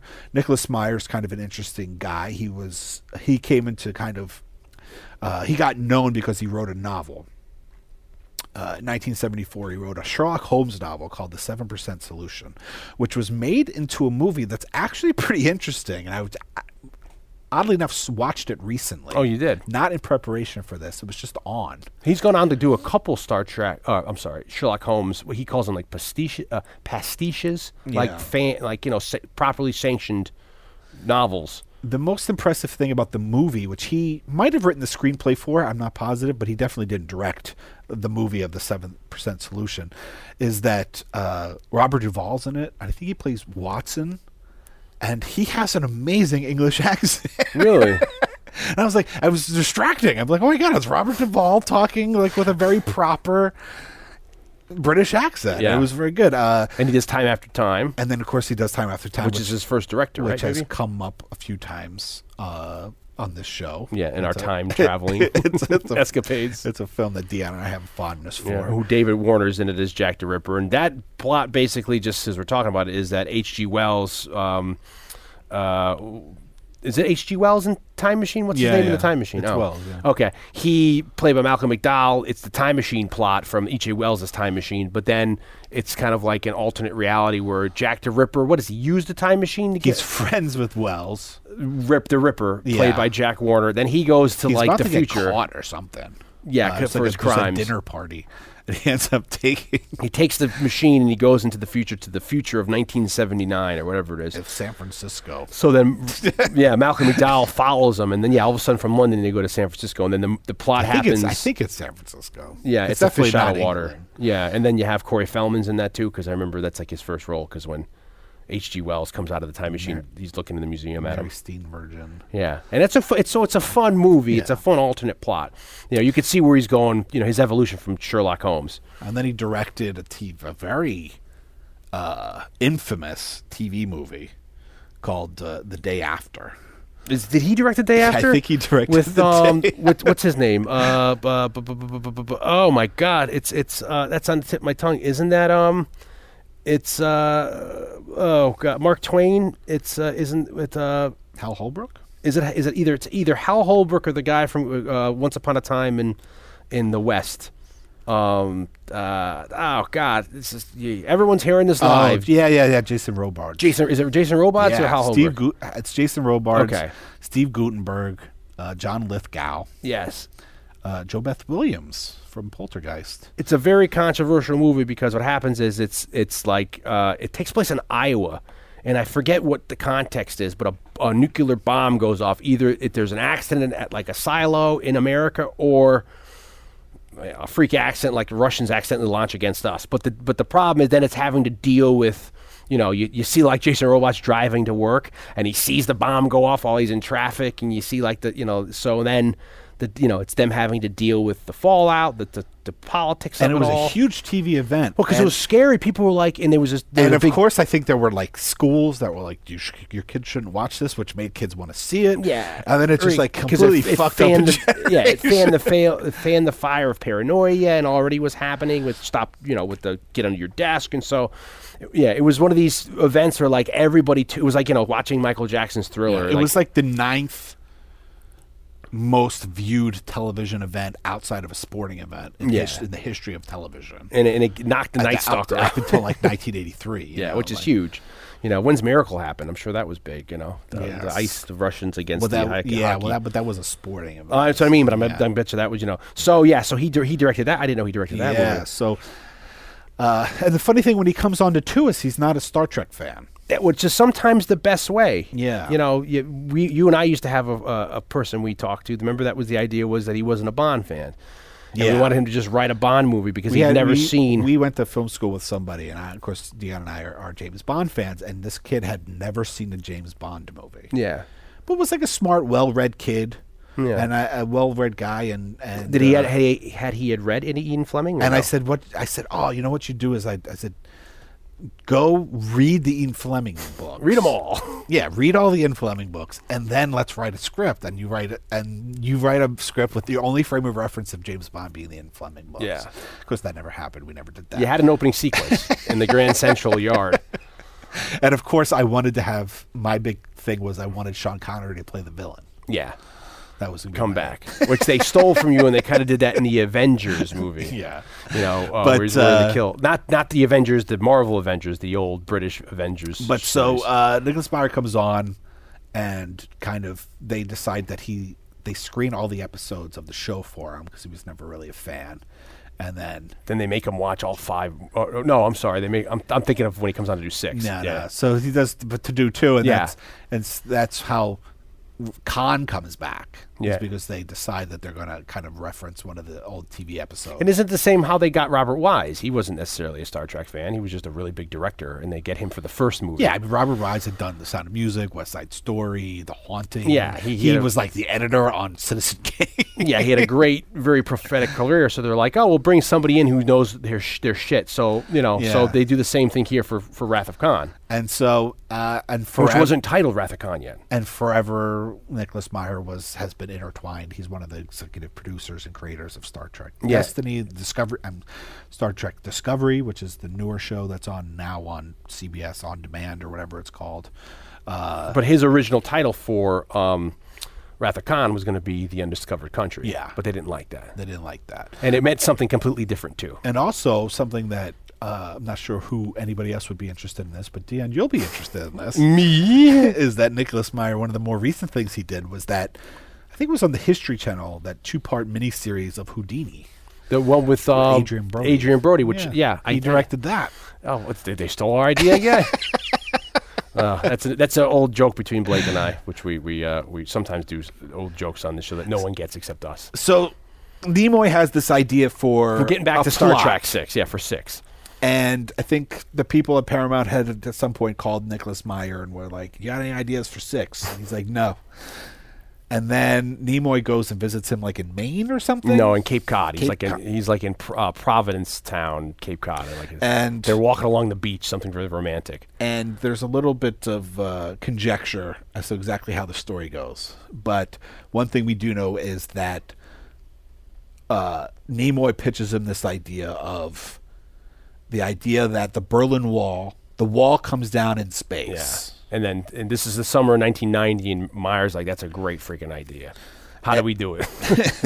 I like it. yeah, And then uh, Nimoy says he came up with the idea of uh, only Nixon can go to China, could go to China.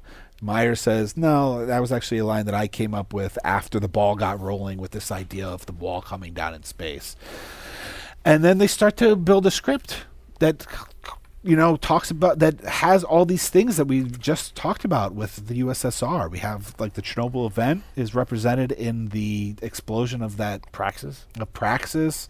Uh, we have that they try to cover it up. Yep. We have that. Uh, suddenly the, their their their government or their economy is falling and they our can't be government's fine because sustained. they've because they've invested so much into military, they don't have a, a budget to survive, yeah. and so they need to open up their doors to the Federation. And it's a very interesting idea that I guess Le- Nimoy also takes credit on for. He's always says that for years, even I think maybe going back as the original series, he says that the Klingons were kind of the representative of of the Russians with the tension with the Soviets. Yeah. certainly in this movie.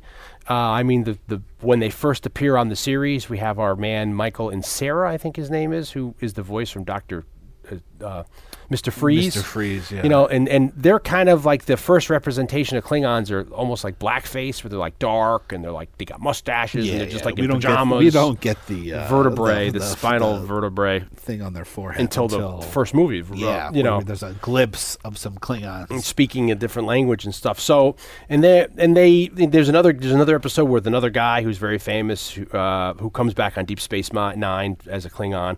But so they're they, you know they kind of just oh, it's almost like they look kind of like even Khan ish, you know Ricardo Montalban kind of. And Sure, that's the, yeah. So and then it doesn't get until uh, the first movie they they kind of make him look a little different. They kind of take a, they give him like that spinal vertebrae on the forehead, and they kind of take away the Fu Manchu kind of like a goatee or whatever, and they give him more of a, a look. And then they then it evolves.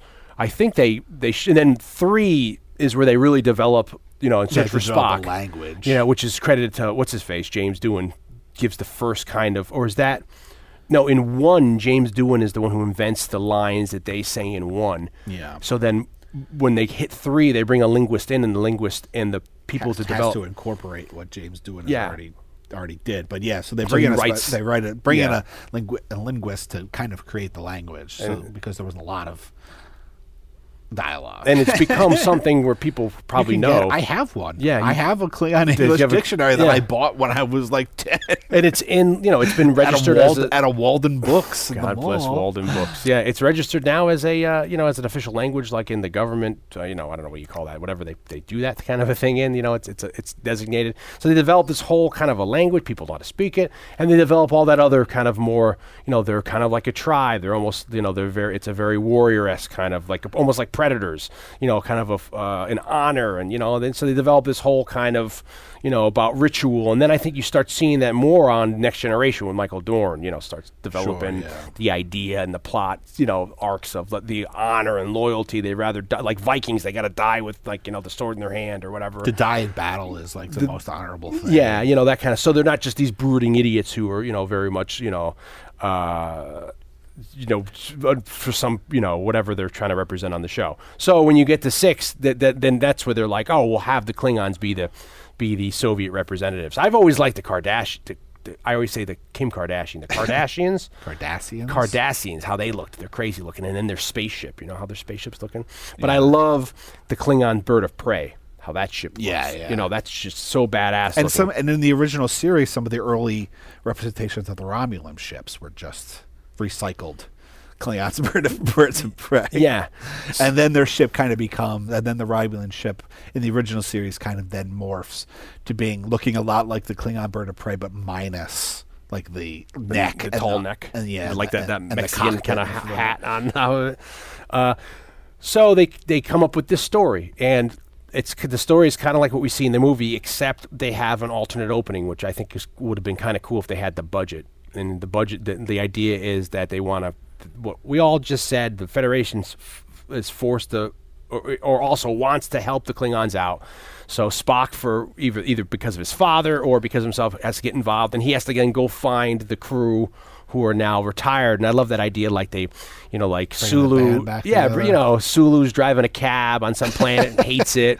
You know, um, Hora's uh, DJing a radio show. Um, I don't know what I forget what they say. It's uh, Scotty's teaching classes at the academy while he's taking the bird of prey apart that they got from four. They've taken it out of the Bay of San Francisco. Yeah. So, but then they realize that that because you have to go to all these exotic locations, each one requires a set. They're, they're, the the budget's already been chopped in half from like 50 million they're going to drop it to like 25 so right there you got to start cutting budgets and and then in this movie you find out this is an example of extreme budget cuts which I, and I don't think in any way is seen on film No, no, I think you know it's- you, this you don't even notice it but they have to start doing restrictions so they, they they cut that opening you know and they just have the, the opening we see where like they all come into the But also one of the uh, it would have been. A, I wonder how far they got with that because I know the only reason why George Takei came back for this one, his demand was I have to have my own ship oh that's true yeah so I he's on the because he was Excelsior. supposed to get a promotion in five, yeah that got cut out, and that's why- I think one of the reasons why there's so much tension between him and Shatner. Really? in real life, uh, Decay being you know a, a early representation of a strong Asian character on in the media and Yeah. television and stuff, he took Sulu very seriously. And Of course. And was he? I don't think he was. Was he? Um, was he? I don't. For better lack of a better word, was he out of the closet at that time? Was he? No, you I don't know? think he came out of the. He didn't really come out of the closet until ten years ago, maybe. Oh, okay, yeah. you know, so He's in a very controversial episode of The Twilight Zone, which only aired once. yeah, it's like you know, you he's, can get it on DVD. you've seen that now, one, right? but Yeah.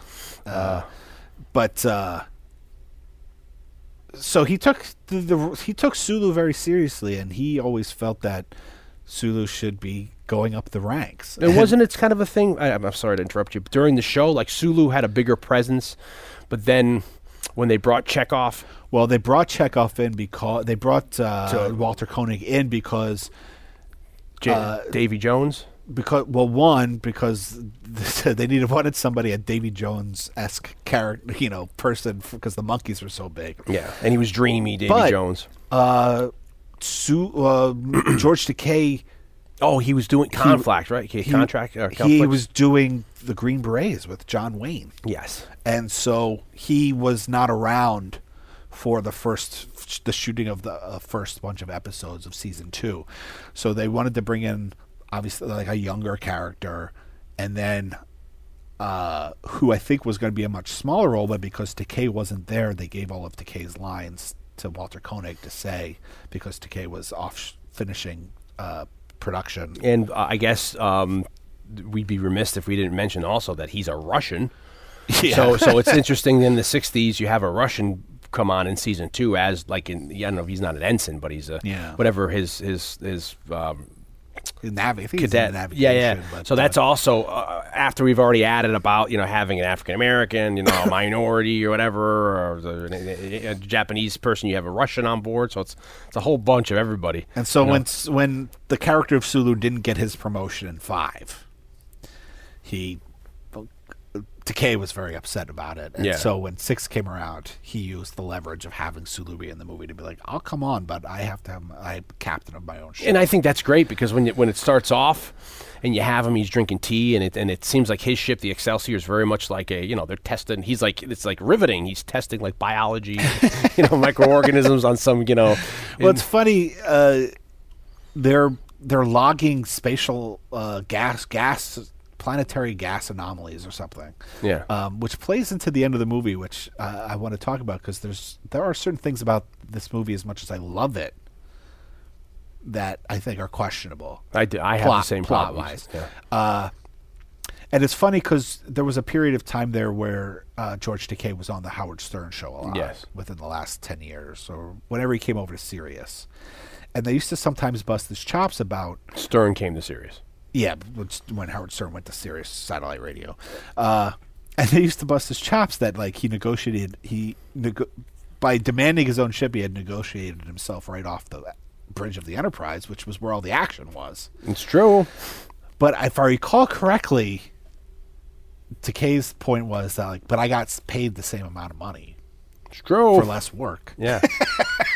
So in a way, it was also kind of a not good a good business ploy that he made the same amount of money. He just had to work less because he really has probably shot all the stuff on the Excelsior in one day. Yeah. And then there's just that one scene at the end of the movie when they beam down to the conference. Oh, yeah, and those and- were like the only times you see Sulu. And so- he's is he not he's not in that last he's not on the deck and th- the bridge on the last scene. eh? No, right? because uh, they said goodbye. Yeah. Oh, and then he goes, and McCoy's like, "That's a big ship, not as big as our captain, I think." that Scott- fucking shit.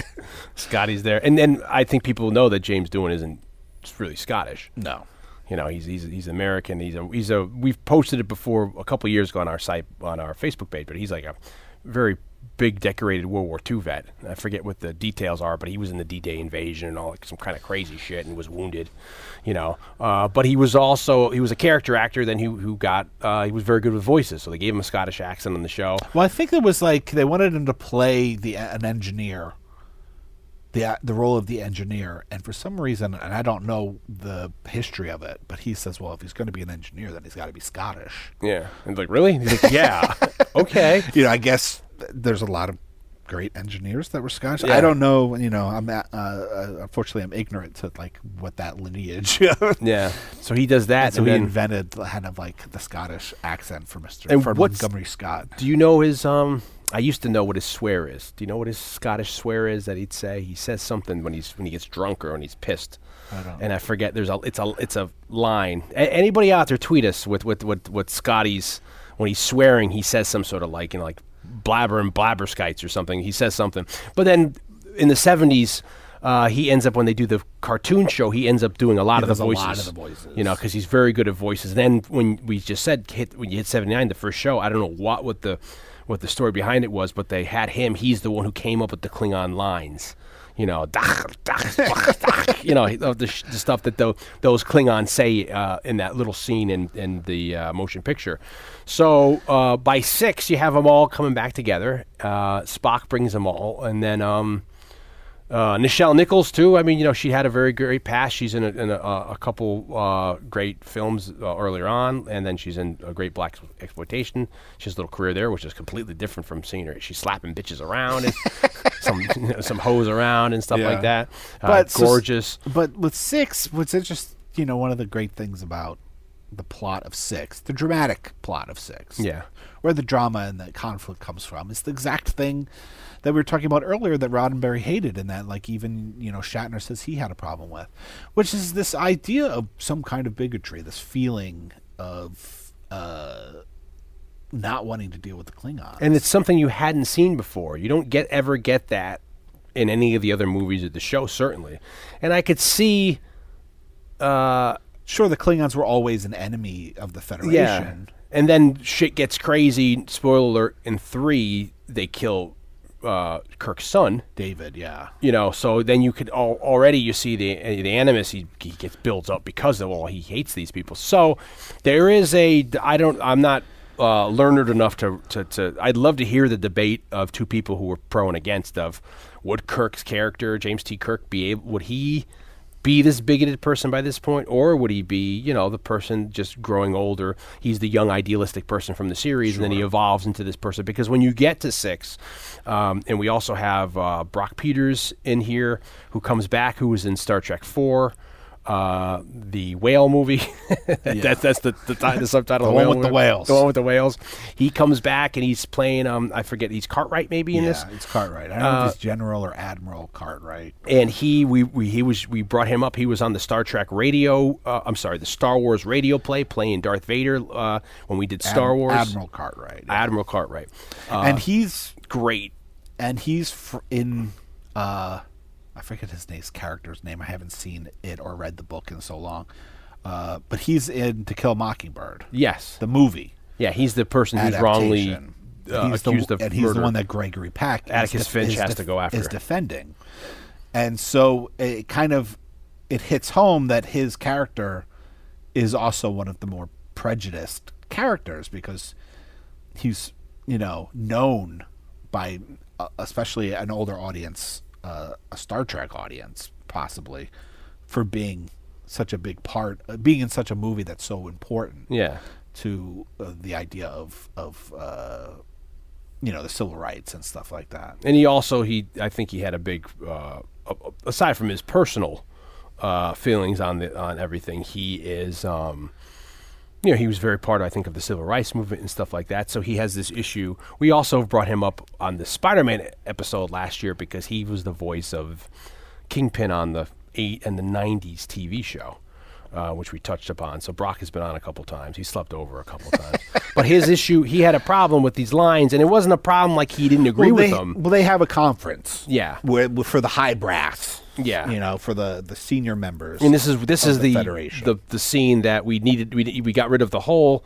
beginning of them all getting reunited, and we just see them all come in like they're called by Spock and the Federation to come in, and then we hey everyone's back together. They sit around this big boardroom like, table. well, where's Spock? Yeah. There and he walks out and he starts he starts debriefing with Praxis. So the beginning of the movie is that we have this big we said the big there's this big explosion that is very famous because that's the first time of something explodes that way and they've reused that on like Star Wars they've reused Yeah, that on that other kind of time. ring. yeah of, of the explosion and then they they wanted almost like the Poseidon Adventure have an effect and it's very much this was another nautical thing for me I was getting more uh, th- for me themes of submarining and, s- and submariner kind of stuff was the idea of you know riding the wave in you know all that or like when they're listening for stuff near the end you know the people know like the run silent run deadly stuff where you have to be quiet when you're in a sh- uh, sub because you c- the really good ears can hear the other you know you need silent propellers and all that kind of thing so um, when we come to this debriefing meeting uh, and Spock lays on a table like the you know like we've said the Russian economy is so militaristic we can't you know like so that they ke- they need help and they they don't first they didn't ask for it and then uh, Chancellor Gorkin who's played by um, uh, D- uh, David Warner he's asking for help and he wants a meeting so all of a sudden people are like, "What the fu- fuck?" And then Brock Peters, who is uh, Car- Admiral Cartwright, is the first person to say his little speech, like, you know, "Fuck those people." But but it's he has this big issue with it because it's so offensive. You know, h- to him, it's so offensive to have these feelings. But it's not like he's not The understanding the actor. Yeah, has has problem delivering these lines. he because- understands where the, the lines are coming from. He doesn't disagree that they should be shouldn't be said. He just has an issue saying them because of, you know, of his personal feelings. Now, uh, I think this might be a good place to uh, mention the book a little bit because Yes. the beginning of the book is probably the most altered. okay, Not altered, but added to. Uh, and I think, you know, like I said, I don't know if it's from an earlier draft or whatever. Maybe it was invented by, but it it it pres- it pr- it, it creates a, an interesting uh, story and, and adds to the movie. I think a lot adds a lot to the movie that exists when when you read it.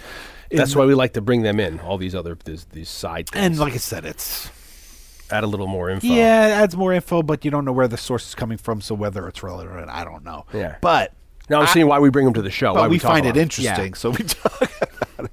Now the movie, the book opens with like a like a preface or like a prelude, where Kirk he goes someplace, and we find out that Carol Marcus, the mother of David, From Rathacon and who's uh, David was Kirk's son. So the mother of his son is like in critical condition, uh, possibly going to die in like a hospital, and it's because she was she's a scientist that she was in two because they're the people that developed the Genesis project. which She's- plays a big part in the plot of three. she's stationed on some planet doing some kind of scientific work, and the planet is attacked by Klingons. And are they together at this point? Is it, are they living to, or is that the the f- f- opening they dropped, the big budget opening that they dropped in the book? Are they together? Like they've resolved their Yeah, Uh, there's after we learn what happened, then there's a little bit of a flashback. like after his d- the kid's death, they kind of rekindled their In Kirk and K- after David dies, Kirk reaches out to her because he wants to tell her what happened, but she fucking Christopher Lloyd killed your son. she won't answer any of his messages, his calls, his co- com, his beeper, he's ling, beeping her, and his he's like, uh, letters. 911, yeah. His letter, he's sending her letters. he ignores she ignores him for years it's like 10 years after 6 is like 10 years after 3 in the co- in the book so finally he's on leave and he just goes to her house and knocks on the door and they have a discussion uh, and she talks about like I never wanted to know you because I didn't want to lose him. She was afraid that he would go off to be a cat like Starfleet. He would want to you know sail across the boy. universe. Yeah, Now, I quickly pause. Did you? I don't remember correctly. In Wrath the Khan, it's a surprise that Kirk has the boy. And he knows, He does know. but the audience doesn't know. okay, so he knows he has a son. Yeah. Oh, I thought she. Oh, but I- she reveals He it- doesn't know him. Okay. but so he- it's a surprise that it's this guy, but he knew he had a son with him. Yeah. Okay. Okay. Yeah, like, Gotcha. He had, and I, I think David knows that his son was a captain and f- like father. Kirk, but they didn't know each other. Yeah. Okay. Gotcha. Uh, Fast forward to six. So now, So so that's interesting. What you're saying that that this this Yeah. So then there's this big scene this in this preface where they have this discussion, and she's like, "Well, what do you want?" He's like, "Well, I want to tell you w- what happened," and she's like, "Well, do you want to tell what me what happened for you, or do you want to tell you?" What? And there's like there's tension, and and she's le- she's moving you know, like everything's packed up in her apartment or her house or whatever. And so there's the scene, and he says, "Well, one thing you should know is that he, I was told by the Klingon, because there's in three, there's a Klingon, female Klingon." Who's a scientist or something that's there helping find Spock and, and all that stuff. He says, Well, I was told by her, I just wanted to let you know that I was told by her that he died saving her life and Spock's life. So like he was a hero in the end. Because of that interaction, they end up rekindling a relationship. And so every every time Kirk has leave after that, they spend it together. And Do you are you um, in, is it inferred that it's romantic or is it more? Oh, it is. And okay. that once he retires in three months, that they he'll, he'll move wherever she is, and they'll be together. And And he'll, she'll put him on a lease. and so he's then come back, and she's he, there's a friend, and he's like, oh, he doesn't know the friend, but he knows of the friend because it's mentioned, and she tells him what happened, and she's like, we're just working, and then all of a sudden thing we s- get fired on and we look up and we don't even know where it's coming from we can't even see the ships and kirk's like that's crazy but she's you know it's in the midst of panic i can understand why she would be confused and uh and so now you know some people died carol's in critical condition they're doing some kind of crazy stem cell now, is this- treatment on her and he doesn't know if it's going to take for seven days Is this is this happening prior to the Praxis explo- explosion or post? I, You know what I mean? The it's- timeline? It's, pr- it's during because he gets a. While he's there, he gets a communication To go to the He gets a meeting? call that says from Admiral Cartwright that says we're calling a meeting. We need you to come back Uh, this makes me want to read this book. ASAP. And also, we should note that the book became a bestseller. Like the that, and that's rare for a paper uh, for a novelization, but it became it, it hit the the bestseller list at um, Publishers Weekly uh, on mass market bestsellers. It was on a commercial success. It was on there. So, so, I, I- so it adds to Why? Kirk's prejudice. Yeah, which I not like. only did they kill David, but they they attacked an unarmed scientific colony, and the woman he loves Could die. Could die. Yeah. There's also a lot of talk of another attack. see, this is more. This is what I like because it gives you more credence on why the jump. It gives you a little bit, you Yeah. know, gives you Oh, a little it- more backstory. Yeah. There's also a lot. There's also a lot of talk of some other planet getting attacked, and though the Klingon Empire has said that th- these attacks were not sanctioned, some kind of pirates or whatever, that we never, we never did it. Everybody knows that the Klingons did it. So, and this is to, if you look at it logically or uh, chronologically within the movie, of course, is that Praxis blows up and these are happening a- uh, as like, you know, people like looting other planets to get, or they're, I mean, they're just, you know, are they, are they, are they just mindlessly attacking because they're pissed? You know what I mean? It's like, don't know. you I would think, think- since Praxis blew up that they're maybe trying to get supplies. maybe it's before, You know? or maybe they're just testing out the bird of prey Bird of prey. that can that can fire while clerked, while cloaked. Yeah. Um, which we learn later, this big MacGuffin, which is fucking great. It is, so we'll, we'll talk to that as- in the and Hitchcock so MacGuffin. There's all this other stuff that is playing in the book.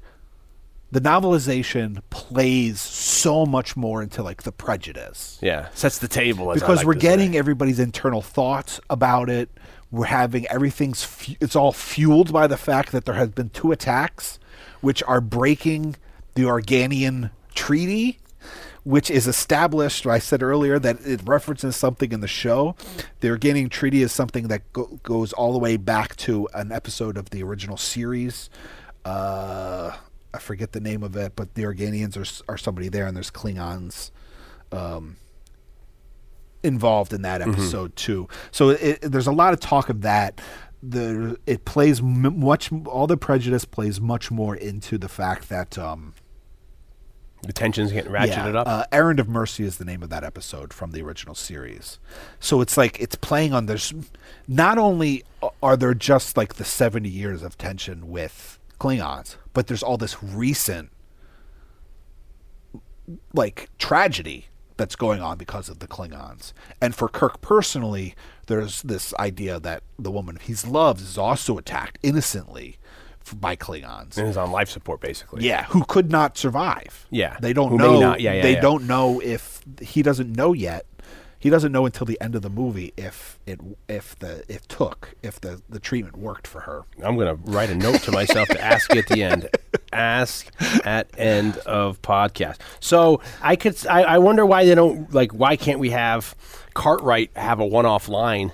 Say like, well, they've attacked two fucking bases, Spock. You know, you know what I mean. I Put- don't know. You know like why I they said, I just don't throw know if that in. that's an original. Like you I know. said, I don't know if it's in the original script or if it's something that that uh, 'Cause I had- J.M. Dillard invented for the book. I had read that about in, in iterations if that was going to be something in a you know to have Kirk have this back to give him to fuel more because when you get into this you can certainly see right off the bat where Roddenberry doesn't like this. Yeah. All of a sudden, you know, the whole the whole point of the future was not that I think they're supposed to the context is there's there's a huge World War 3 or 4 and then they've gotten past that and then this is the reason why we don't need any more uh, f- currency we don't need any more you know uh, everyone's accepted and then also to the point where it's like they're not even an army like uh, No, the, Roddenberry- mi- f- the the Federation was never meant to be a military exactly thing. It was it was to explore space. Yeah, so but it's- they ended up equipping equipping the ships with with weaponry Just in case. for defense. Yeah. So it, so Roddenberry never looked at it being like that. So when Myers came on, Myers is trying to make it a little more nautical. He even cites, well, at the very least, they're kind of like the Coast Guard. You know, where they, they, they, I mean, you look at them, they have ranks that are kind of Yeah, like, yeah. you know, like, you know, and then they're out helping people, and if shit goes wrong, and then, and then they're policing some sort of borders or whatever, they have treaties. But it- but it- So- yeah, I mean, definitely, and it's definitely how the Klingons in the movie view them. Yeah. you know, Cr- uh, Chang or whatever Crum- Plummer's Plummer's character. Yeah. General Chang. Y- Yeah. you know, they, Very they- much like their during- discussions are about like one word to another. You know, uh, it's it's almost the oppression that they feel like uh, they've been experienced against, or if they really have, and it's yeah. And I now that I've read the book, some of the dialogue I don't remember. I'm, I'm mixing. I don't know what's Yeah. which is in. But there's a lot of talk of that. Like, Well, that's you know, whole- that's- you've killed and like, but we've only killed in defense. Yeah, Chet's all Chang shit. There's- Chang is there's like stuff in that. he's a very three three dimensional character. and in the conference, Cartwright is a little even a little more hard. Yeah. he's like, let's tariff the hell out of them, deplete their resources even more, so that we can bring them to their knees. now, see, is it racist if I were to say in this day and age that like I kind of understand where they're coming from? Like I, you know, um, not that I agree with it, but in a, within military, you know what I mean? It's like you could see why I think that's the. I think that's ultimately the issue, or the goal that and they're why trying. it to- wor- why I don't feel it's out of character. It's because it's not because they're Klingons. yeah, It's not because they're alien. yeah, It's because of a history of tension Yeah. and and war Yeah. that they feel this way. It's not because they look the way they look. Yeah. It- you know, but they- that all could be negated with a line. They could be like, if if the Klingons say you're doing it because we're Klingon, and it's like, well, well, but I think it's I that's I think I think that's what I was saying Yeah. earlier was like as a fan of Star Trek, we have such a history with them that we realize that that's the step isn't too foreign. no pun yeah, that intended. this is Yeah. not Because Kirk- everybody has this Kirk doesn't reaction. hate them because they have crazy foreheads. Yeah, he's had sex with uh, all kinds of you know you know. But it's like what you see. Scotty has a look of astonishment. He looks at s- like he looks at Kirk. I mean, Bones is like, what the hell? Yeah. You know, There's a everybody in lot the room. of- you know, There's a lot more discussion among them about the tension. and then Spock. and their prejudices in the Spock's- book. And uh, one of the interesting of things about the book is that, um, and I won't go into it in great detail because there's really no reason to. But one of the things that Tickle I, our- I- tickle our I brim. feel is so interesting about the way it's written. I feel like it's the book's really well written. yeah, Um, is because you have so many characters, you have each of these moments, each of these scenes from ev- from somebody different's point of view. Not that you have a same scene from several people's point of view, but like when they walk in to the conference, eh, that's all from McCoy's point of view. So it's all how McCoy's. it sounds very much like George R. R. Martin's Game of Thrones stuff, where it's like, Yeah. just you know, the time, li- you know, how you're handling the so characters and each stuff. each scene is they have she has to pick a point of view, and so for each scene she picks like another crew member's point of view. So that all of that. Uh, conference is from McCoy's point of view, And that's very Until- Until, intelligent. until they leave, and then it becomes from Kirk and Spock. you know, Yeah. and then when it's just Kirk and Spock, but it's all about like, uh, you know, f- personal feelings about like the people in charge about like oh at least this guy is gonna what he likes about the guy who opens the conference is that like he's to the point and then the next line is the guy says i'm not going to beat around the bush or whatever i'm going to you know plays Yeah. it's playing off of that there's a lot of talk about these attacks that have happened uh these klingon attacks that have happened and so like i said the brock And uh, it doesn't it doesn't sound like there's any rhyme or reason behind these attacks.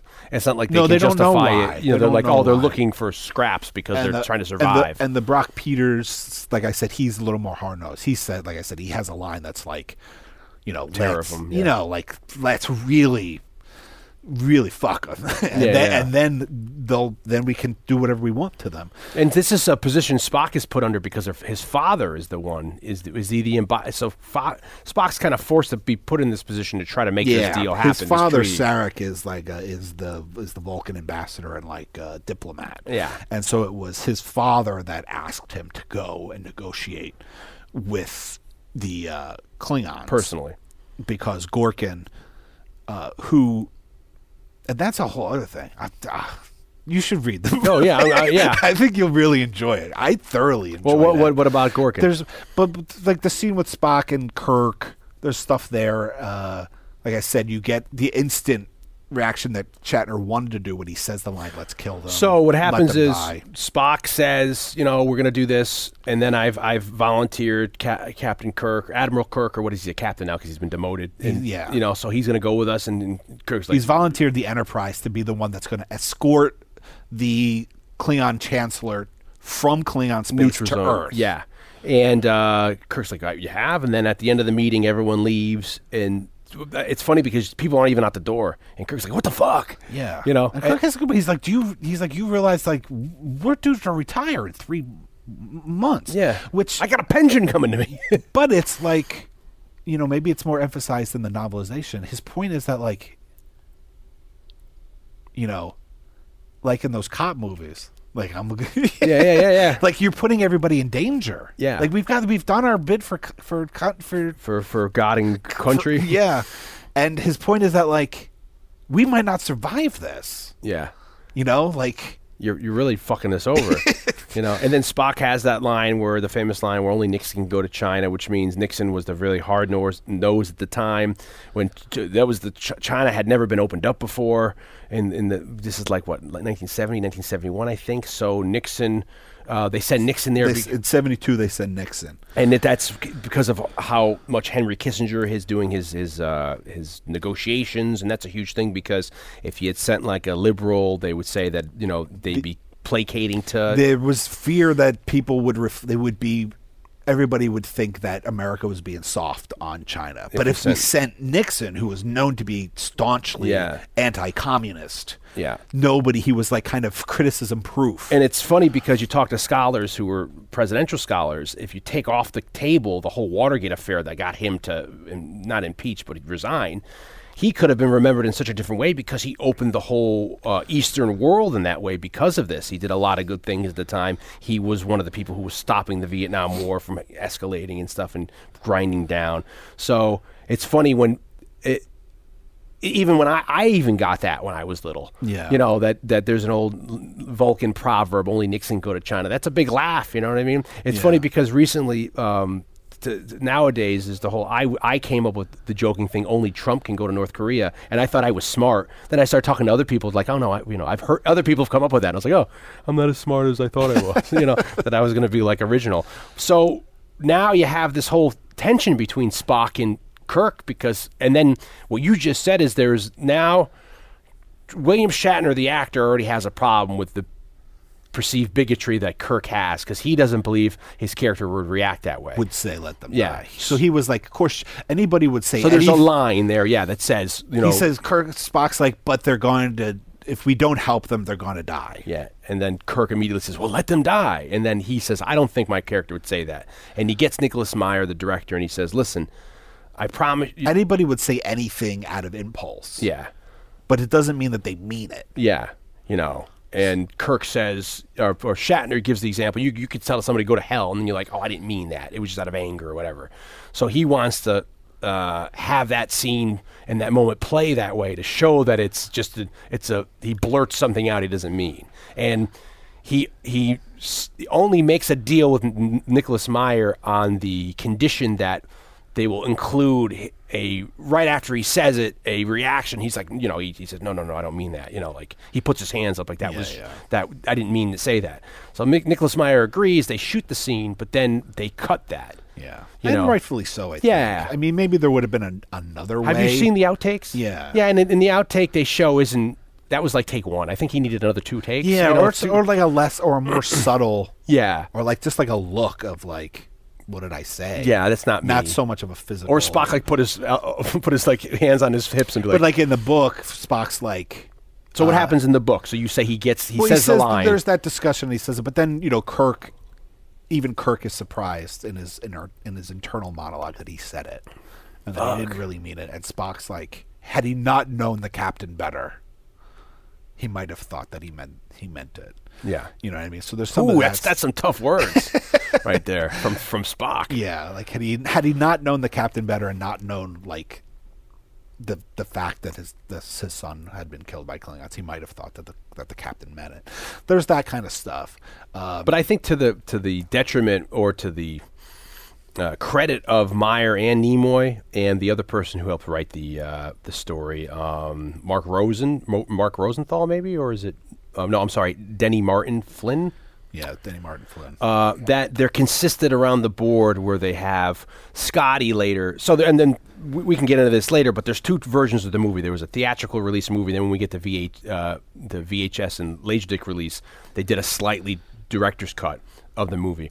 And in that movie, you have a scene where like even uh, Bo- um, Scotty's like, maybe that Klingon bitch killed her father, you know. And it's like you could tell everybody. Even there was a scene with a horror is going to be saying like, "Oh, look who's coming to dinner," and that was going to be a, pu- and she couldn't say that. She's like, "That's, you Well, know, something there was some like said that there was some line where it was like, yeah, but would you? Would oh, you- after that, after that, where he Yeah. goes, he goes, he says, "I bet you that Scotty says, I bet you that Klingon bitch killed their father," and then uh, supposedly uh, a horror was going to say, "well, would you, would you marry one of them?" Or s- uh, something would like you that. want your daughter to marry one of them or something like Yeah. that? Which is just a bad line. Yeah, yeah. So, Ni- so, So I- Michelle Nichols, rightfully so, is like, I ain't gonna say that. But then there's another scene when when they're about when they're setting up. We're jumping ahead, but then she had a line when they they turn off the communications with with uh, you know the in preparation to have the Klingons come aboard. Uh, the line is, "Oh, guess who's coming to dinner?" Which is a laugh. It's Which Chekhov ends up saying. yeah, because she refused to say it, which is a throwback to this uh,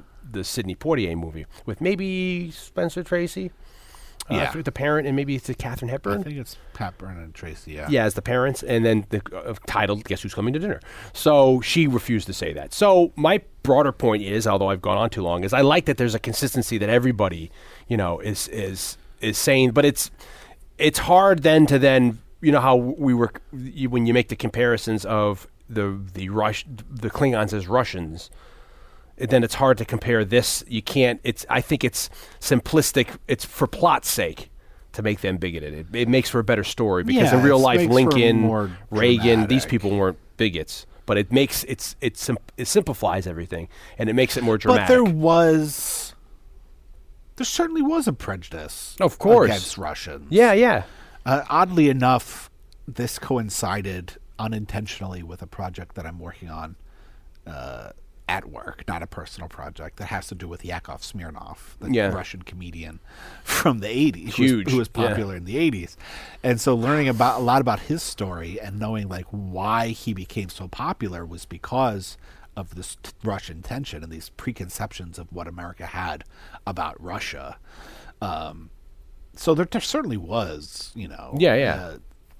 there was a pre. There was definitely preconceptions and prejudice f- of um, what Americans thought of Russia for sure. yeah. and I'm sure maybe it was. not. Maybe not in in a presidential sense. Who knows? But uh, and I'm sure it was uh, you know the other side. They probably had the same Oh, things yeah, of of us, course, yeah. So Roddenberry automatic, automatically has this huge. He's like, this isn't what it's about, and they have this huge fucking argument. And and, and then at the time, Roddenberry, as I said earlier in the in in the our discussion, is that Roddenberry has been gradually forced out of Next Generation for whatever reason. They think he's doing, he's going too. po- Maybe he's he he's jumped the shark a little bit, and his I so a lot of people talk about the first couple seasons of Generation Next I Generation. always say it doesn't get good until Beverly Crusher comes back. yeah, and that's what season three. Season three or four. I forget. And that's- the woman who plays Beverly Crusher, who we've talked about on the Labyrinth episode. Yes, Uh, her uh, name escapes me. uh, she Mc- leaves and they get G- another. McFadden, uh, Gates McFadden. And then they get another doctor who was played by a woman that has in a couple of episodes of the original series. yeah, and she's very salty, very like McCoy.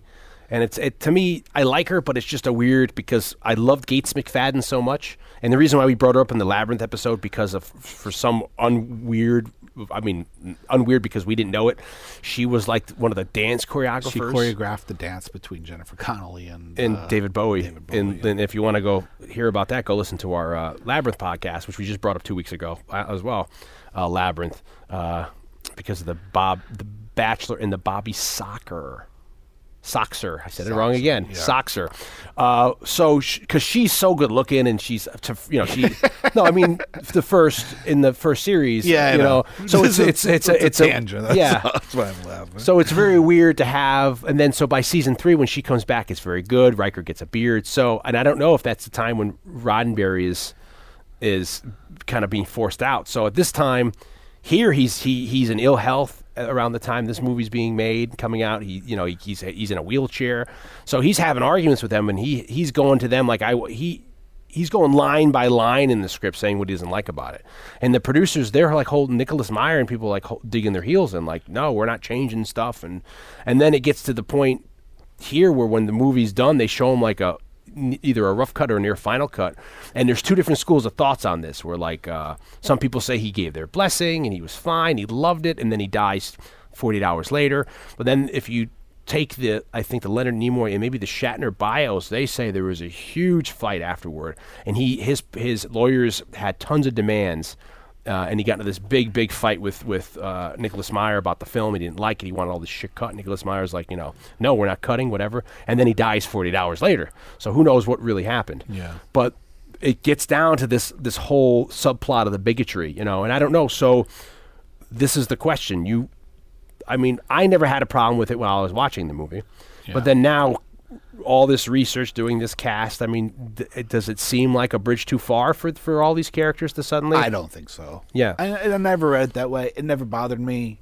I never, like I said, I never. I I don't think it is, and I've never thought of it as being racial, for the lack of a better term. Like Yeah. I said it had to do with very real tension. of two war, yeah, wa- war, You know. like clashing, uh, yeah, I mean, it's a, it's like saying, you know, somebody's a f- that we were prejudiced against Nazi Germany. yeah. You know what I mean? Which is understandable, you know. So I never read it as being so m- much uh, bigotry in the in the traditional sense that I yeah. think the, you hate them because of their we use race the or whatever. word. It's more of It what always they kind of represent made and- sense to me, and uh, obviously from a dramatic and Yeah, it makes standpoint, a far better story, It makes a much better con makes for much better conflict. as well as knowing that Kirk. So then I wonder if do they give him the line? Um, I never trusted Klingons, never will. I I, I, I Yeah, can never he says it. Uh, but do they give him that line? I wonder in the movie to emphasize all that backstory that we've cut out. sure, maybe, maybe. Yeah. There's also much more with Valaris, the Kim Cattrall character, So in what's- the novelization. What's the Gorkon bit you said? The Gor well, th- w- the interesting Chancellor Gorkon, the Klingon interesting head. thing about the novelization is one of the many. I always say everything. I always say everything's the interesting thing. I say the same thing. Uh, But one of the things I like about the novelization is that we get more of the Klingon side oh, after the dinner. After the the dinner and the Klingons go back before shit goes down. before the shit goes down. Again, we're assuming you've seen this movie. Yeah, uh, which uh, listeners. may be an assumption on our part. maybe people haven't. and if you haven't, recommend it. It's Yeah. good. Um, A and we're- nutshell And we're is- going to spoil the crap out of it. Yeah, the so- nutshell is, and they all get on the ship. They go out and they meet at the neutral zone. And then it's kind of like two ships in the middle of the sea. The Klingons come, they show up, and then they're like, "Come on aboard, we'll have dinner." Kirk says, "Come on, have dinner." Yeah, and, and, and David Warner's like, "I was just thinking that because he's played by James Mason on this podcast." I would love to. yeah. Hello, Captain Kirk. I'm Captain Nemo of the Well, when they Nautilus." come on the ship, when the Klingons come on the ship, and you know when they leave their transporter room, and then we have those two cadets be like, "Oh, did you smell them?" Yeah. Blah blah. blah. uh, only the high models speak, and then they run into Valeris, and she's like, "Don't you guys have You have work, to, do? yeah. The Klingons hear them, and there's other instances of that. So when they get So it's almost like perceived racism. so when they get back on the ship, uh, his daughter Gorkon and his daughter are having they're ha- they're sitting, and the daughter's like, "I had no idea they hated us so much," and Gorkon's like, "Well, you know, Pretty bad. yeah, it's kind of understandable." And but the so there's there's that they hear it, you know, and so uh, you know Gorkon's last line at dinner is, uh, well, it seems like we have a, far, a long way to go. yeah. And he goes to Kirk, you know, if we're going to have peace, he says to Kirk, you don't trust me, do you? Yeah. Gr- and this, this is a gr- this is when they're leaving. Right before he gets back onto the transporter yeah. pod and, uh, and then they, they go back to the ship. And Yeah, his line is, uh, you know, if we are, if we are, you, you don't trust me, do you? And, he, and what is it? Kirk's like, well, you know, what do you expect? and then he says, Why should I? Yeah, and he says, well, you know, if, if we are to see a change, our generation is going to be the hardest. To, there's such good, so many good lines in this movie. Yeah, yeah. You know, and it's so true because it's always the old guard who have the biggest problem. Then newer generations can, you know, the old people who you're stuck in your ways. You know, And so so prophetic. in the scene between Gorkon and his daughter in the in the novelization, they basically have a discussion, and Gorkon knows it plays up more that Gorkon is a very progressive yeah, Klingon, yeah, and it has that- to be. and that he is in the minority, Yeah. and that there's this big military sanction of the Klingon uh, race of their government and stuff that is not for this. represented by uh, General Klang, Chang.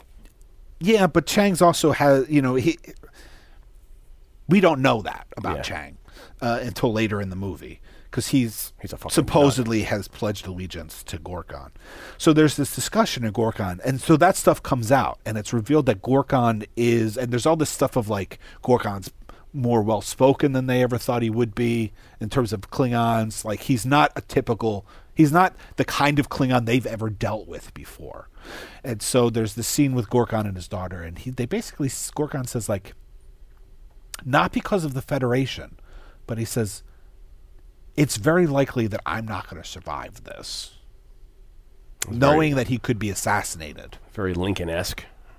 So he says to his daughter, I need you to promise me that if I don't make it through this, then you will take my place and that you'll carry forth. And this is basically what he ends up saying to Kirk on his, his last line Yeah, to like, Kirk "Don't before let he it end passes. this way." Yeah.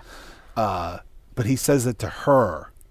And when she's on his deathbed, when he's like dying, I think she says to him, like, I'll do it. You know, like she doesn't answer right away because she's skeptical. She doesn't know if it can go through after seeing the way the fed- the people on the on the Enterprise reacted to them. Oh, how, yeah, hateful they were. and so she doesn't know if it's the right thing to do but gorkon is saying like this is the only way that we're going to survive and i'm probably not going to live to see this happen Yeah. uh, so i need you to promise me that this is that you will do everything you can to make it happen and, that- it's a really good s- it's a good scene and i understand why it's not in the movie because it takes us away from the crew of the enterprise and it would add more time but in a way i feel like there's a lot of the stuff that's in the novelization that i think would make what happens in the movie so much richer Yeah, and po- like powerful or, or even tragic. I mean, that has shades of Martin Luther King's last speech. You know, right before he dies, he has that really famous speech where he's like, you know, I've seen the mountaintop. I may not be there with you. To, I mean, I might not be there when you get to it, but you know, I, my eyes have seen the glory of the coming of the Lord. Like that whole build up, and because he almost was. I, I forget if it's a couple hours when he, in Mem- Memphis when he goes back to the Lorraine Hotel when he's mur- or motel when he's murdered. So it's, that's very much shades of that. And um, Gorkin they modeled off of uh, have him have kind of a Lincoln kind of a, a look. look they give him the beard without the mustache Yeah, you know, and it's and it's also very much like I was getting almost like you, like the. The, like in the '60s show, like the the the Klingons almost replaced like the Indians, like the Indians versus Cowboys that you had in the '40s and '50s. That tension, so you know, like you know, fighting back and forth. And I always, I almost kind of felt like that when they were at dinner. It was like almost like like Native Americans, you know, talking to the settlers and having those kind of like you know, we don't know their culture, you well, know, there's those so kind of much, like you said, the lines, so many good lines. Uh, David Warner lo- both Dion and I love Yeah. David Warner. Love him. Big David Warner fans from way back. Uh, f- to, from Straw Dogs to Omen to you know so many things to Teenage Mutant Ninja Turtles 2, Secret of the Ooze. um, Time Bandits, Secret of the Ooze, Titanic, But uh, voiceover he's work. so on he's so good, and his, j- you know, like his voice. You know what I mean? Like when you get him in, he's um, what's his face on the animated series? He's uh, um, you know, the guy uh, c- uh Raja Ghul. oh yeah, yeah. You know what I mean? So it's like he's I've always, I almost I fell in love with him just because he has such a proper amazing Oh, I have James CDs Mason of like him reading Poe. Yeah, you know, so it's like he has this, and he's Tron. He's in Tron. You know, he's like he's got such a presence, and you know, he he, might even be in Star Trek Five. is in Star Trek a Five. different He's he's a character. different character at the end. They meet, so he's he he.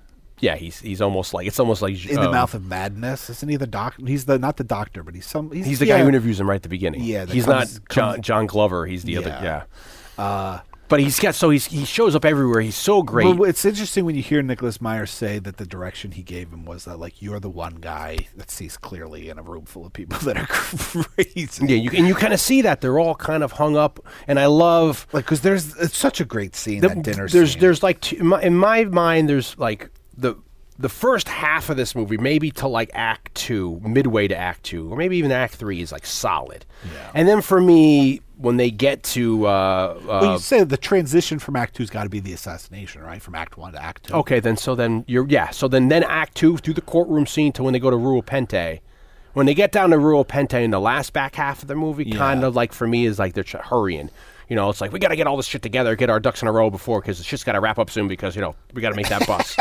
you know, so it's like you know, but it's set up so well where it's like for me, it's like one of the best scenes in the movie is this dinner room scene, and then for me the other best scene is like the courtroom scene, but this dinner scene where it's like they come aboard. Well, it's the only chance we get to see the other side. Yeah, You know, this idea that we I've been talking about in the book, we get to see um, everybody's feelings. We get this scene with the Klingons, but it's the only time we get to see the Klingons in the entire movie, where you see that David Warner is not even as a Star Trek audience how we perceive Klingons. because our our biggest i mean fr by this point we know Worf. But in, you know, because Genesis Next Generation exists by this point. Yeah. But in terms of like the original Star Trek universe, like the uh, TOS. Yeah. you know, the f- pre the century later. or TOS, whatever, the original series. f- you know, because Next Generation is in the future past this, but in kind of this timeline, our biggest exposure to Klingons is Christopher Lloyd's character. Evil Christopher Lloyd. You know, when so- we, we all know when Christopher Lloyd can be evil, he can be e-, evil. So it is the way David Warner portrays Gorkin, those lines that we said. Very humble. The idea of Yeah. like, you know, there's this f- not fight, but there's this tension at the table, this discussion of like, you know, listen yourselves, even like human rights or whatever she Yeah, said. E, even- even that is- even that's racist and then like Human, yeah. you know, and so and the Gorkin's just sitting there watching it Yeah. and you can only you don't know what he's thinking but yet because he's such a good actor and just like the look on his face and the way he's holding himself you know what he's thinking Yeah. and then the line is like well it seems like we have a long way to go Yeah, and I mean, he's very Lincoln-esque there, you know, like with I mean, aside from the visual with the beard, and, he's a and- realist Yeah, yeah, you know, you know he knows this is going to be tough yeah, almost pragmatic of him to be able to understand. but he knows that the, the the survival of his people rely on this Yeah, and it's almost like not everyone in the room is taking it seriously. Certainly not people on our side or uh, on the Enterprise's side. You know, Kirk and them. This is almost like a formality. They don't want to do this, but they're forced to. It's. I think we've all been in situations where someone's coming over and you don't want them to come over, but you got to. It's family, maybe. You're having a hosting a dinner party or it's a holiday, and you're like, "Fuck, I don't want to do this." Mm. they're but I bringing gotta- over a kid that you don't know, and automatically your parents feel like you guys are gonna should hang out and Yeah. play. And you're like, but I don't know this kid. I don't, want to play with my toys. He's not touching my toys. you know, I don't want to play with my constructs. And then he comes over and like, you know, you you have you have to host this kid and let him play with your stuff. Yeah, and then you come over and you're a, you're a freaking GI Joe fan. He brings freaking GoBots and He-Man over. You're like, what the hell is this shit you're bringing over, man? I don't want if he this. brings anything. yeah, at all. you know, it's like, what are you bringing? You're bringing All of a sudden Bigfoot you're over? hosting. Yeah, I mean, come on. I'm not. He's going in your room and he starts going through your shit. the fuck? So, um, breaking your break your shit. Transformers. Yeah, god damn it. Y- y- Just be easy with Optimus Prime's legs because they can break real easily, man. plastic's weak. Yeah. Uh, oh, that brings up a lot of memories. I had a there's a there's a picture I, I might include with this post. I found pictures in my family album of me very little. Uh, I, I couldn't have been un- under over four, and uh, I had a chips like thing you can ride on. It wasn't a bike. It was like a plasticky. It wasn't a uh, big wheel, but it was in between. And I had that thing and I loved it. I watched Chips, loved the fucking thing. Next door neighbor after a big family barbecue comes over and starts playing with it, breaks it.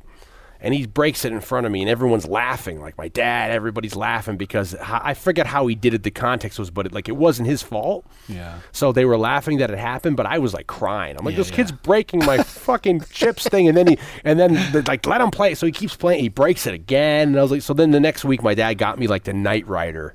Yeah. Big wheel, proper Yeah. big wheel with the freaking uh, e brake that would eject you when you when you when you pull that thing. But it's like you know that's the example of like the kid's coming over, it's like I don't want him touching my stuff, and then he breaks, he broke my chips, freaking. So I have pictures of me on the chips thing. Now the other thing in this scene that's Yeah. very important is we Let's to- get back to the movie. is that we get to check off checkoffs? you get to check off something off your list, which is the line "Undiscovered Country." Correct. is said in this scene. Yes, it, it- Dion has a as he has discussed as a child he felt I no, I just thought it was uh, that the t- that it that it was common practice. It was you were supposed. I thought that would you were pu- supposed it was an to unspoken rule that you're supposed to have the that uh, the title of the movie is supposed to be said in the in, in the movie at Mm-hmm. yeah. some point. And I thought that And was we've and because Dion has said that, I have noticed that it happens way more than I ever noticed. because when I was little, I used to Lethal check weapon. we- it. Yeah, you know that's why they Check. call him Dirty Harry. Check, you know. World went to maximum overdrive. Check, you know it's all these fucking things. Total Recall. So check. David Warner for his toast. yeah, to the undiscovered to country. the undiscovered country. Now, I I don't know if you want to put that in some kind of context. Well, that's they- like that they react. They have a reaction to it.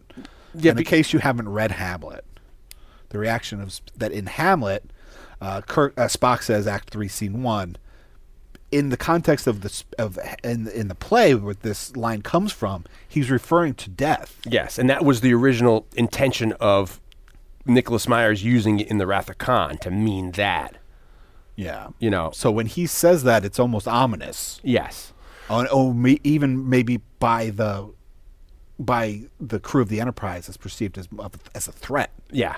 almost. And there's another big thing on the table that when Christopher Plummer makes his entrance, and it's a it's amazing. In uh, you know, if you start talking uh, great villains of all time, I feel like Christopher Wa- Christopher Plummer's Christopher Walken. Imagine that! wow, to be, Uh, not to be, not to be. and the original Klingon. Don't wait for the translation. Answer me now. Wow. You have a singular wit, Doctor.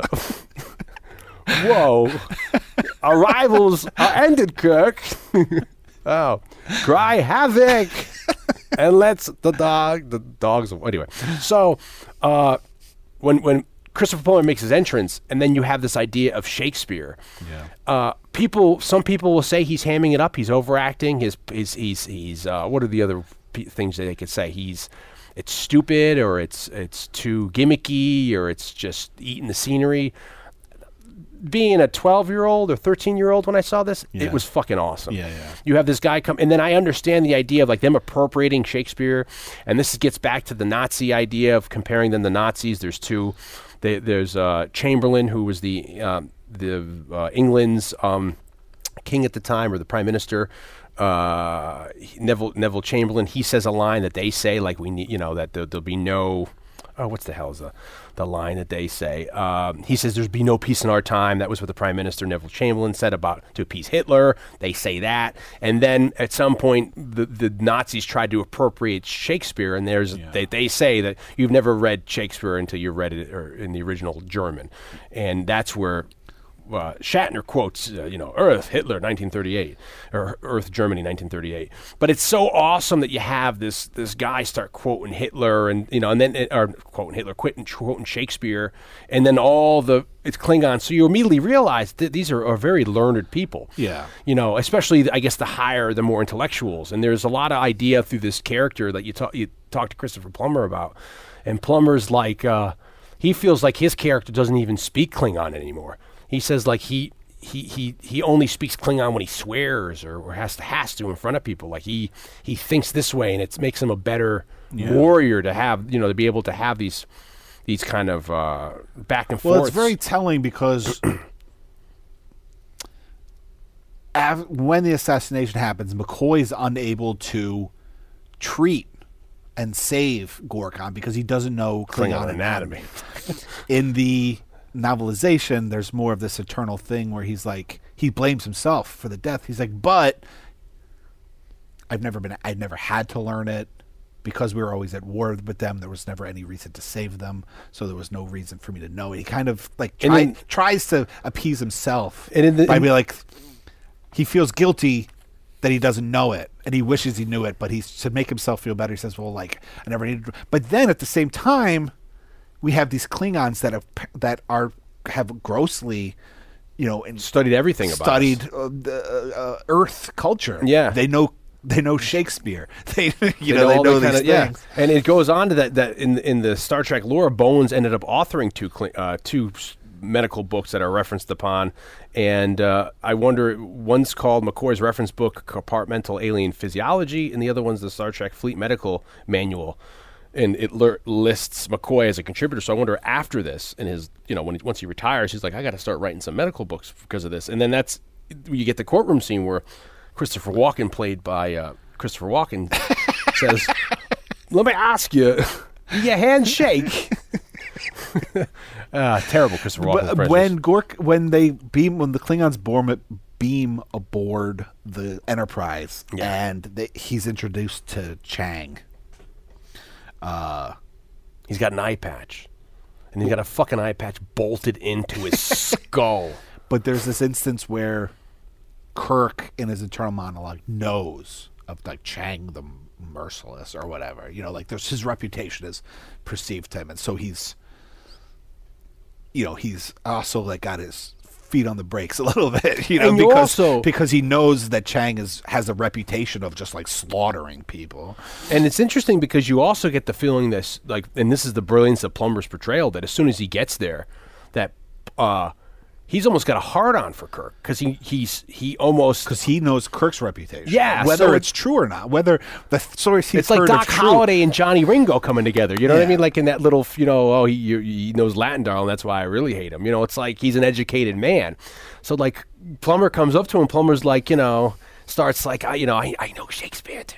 you know, like, you know, it's like he's, you know, he's like he's probing middle. And I love like the opening shot of the dinner when they're when they're dollying past everybody and they're the awkwardness of them with the napkins and they're trying to figure out what to do and then and then all the things we said and I mean it's just so there's so many good lines in this movie that I've grown up and you and I of course have, have randomly yelled at each other in situations you know so like to me that is one of the best scenes in the mo- in the movie is this is this back and forth at the at the dinner table establishes so much uh, subtextual and text we should uh, touch on right before this happens. There's this scene with Spock, and we haven't even talked about the Cattrall yet. Yeah, yeah. Um, Kim Cattrall uh, was originally she auditioned for the for the Kirstie Alley part in Star Trek Two, right? Or were they or did they ask her for it? I don't, I don't, I don't know. one of the two. Either she was unavailable or she auditioned and get, didn't get it. But Kirstie Alley gets uh, what's her name in Savick. Savick in two, and then she doesn't come back for three for some reason, and then they have another actress I forget her name do Savick. But it's not. But she's not Savick in it, right? I thought she's the same. Yeah, I thought it's I thought it's Savick, but you know they have somebody else come. What's her name? Because Kirstie, Kirstie Alley wouldn't come back. So by the time you hit six, the original idea was to have Savick come back and be this character. Yeah, well, that's interesting because And this is what Roddenberry is like. No, fuck that again. He's like, this, this is not her character arc. And Nicholas Meyer's like, fuck, fuck that, fuck you. you know there's this a is my bud- character. There's I a made. buddy of mine, uh, Eli, who is a he's a fan of similar things Yeah. as us, pop, geek culture, pop culture, and Star Trek. He and I went to go see a screening of Wrath of Khan together.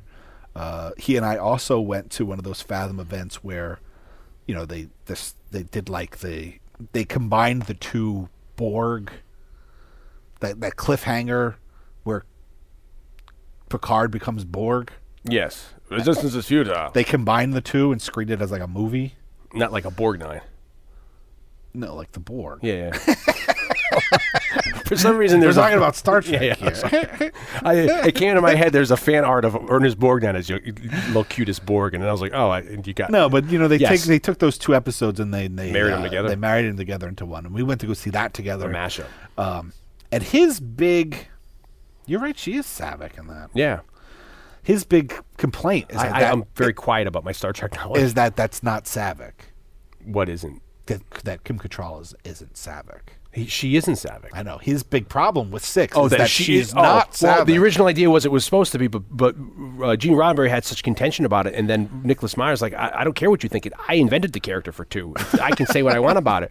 But I think it would have. Is it a bigger payoff to have it be Savick oh in yeah, this movie? the Oh. betrayal. Yeah. So Cattrall doesn't want to come back when she's offered this because she's like, no, you know, I don't want to play a character that's already been played by two different people that I've already auditioned for or I passed on. And they say, no, it's going to be a whole different character for whatever reason. And she's like, okay, I'll come aboard. And to her credit, you think about like, you know, a lot of people.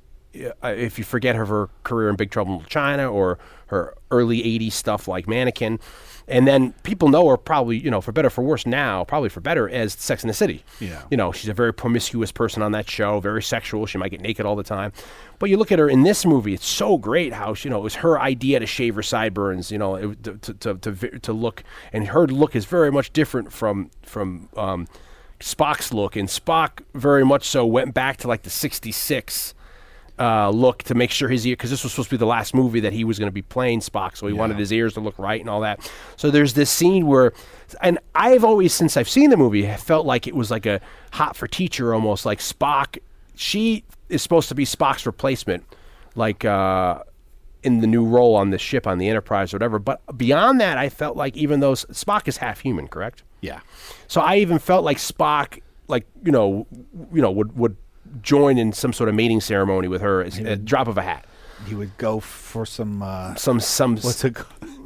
what's it? The. Uh, oh man, what's this? Every seven years, the Klingons, have, uh, the Sp- Vulcans have their uh, the Amok time farm. Oh yeah, yeah. So I I think that he he very much is He like would have ponfarred the hell out of he her. pon far the hell out of her, double dipped with the pon far, you know, and he would have took a doggy bag home, you know. So I think he really is attracted to her. So he's so th- so the scene right before the the Klingons board is there's the scene in in their in his in his quarters where he's doing this proper ceremony with her, and the scene is so interesting. It's so two dimensional in a sense. What I mean by that, two dimensional, is that there's two different things going on where it's like you have Spock is like, you know, talking to her about, you know, honor, respect, you know, you're going to, I'm passing the torch to you. Where she, we learn later on in the movies, having this whole other crises that when you go back and rewatch, sh- they're, they're like talking to two different people. Yeah. You know, and I think that's brilliant, you know. Should I talk about s- Yeah. Valeris's role in the book? Yeah. In the novelization? Why not? That's why you're here. Uh, you read the book.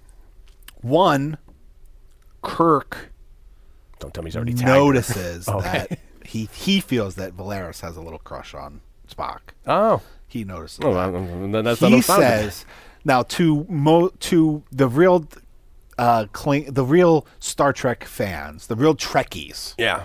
they'll notice that Valeris is not a cl- is not a Vulcan name. Yes.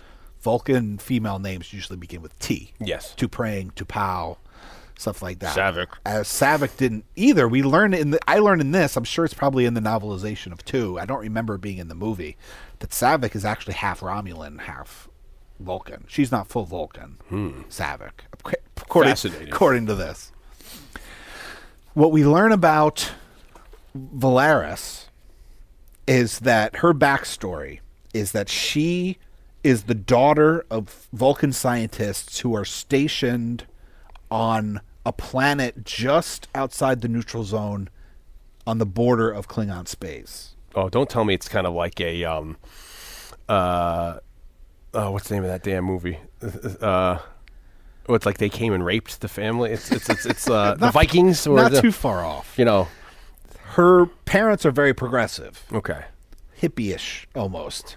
They don't te- they're- they they don't teach her the Vulcan ways. She doesn't learn the Vulcan ways until she returns to Vulcan like as a young adult, and then studies how to the logic and how to suppress emotions and all this stuff. Um, So is she her mom names her Valeris because Valeris is the name of like a Klingon god of female god of war, Yeah. or something like that. And also, like if you didn't know Klingon, you they could they thought that you could take like it also means valor. Yeah. So she's named after a Klingon thing, and in even in in the novelization, Kirk goes Valeris. That's not a that's not a Vulcan name. That sounds almost Klingon. Uh, when he first meets her on the bridge, and Kirk says that to her? Yeah. He's a bit forward, isn't he? Jesus. and when he says like you know impulse power out, she's like I have to tell Questions you it, that yeah.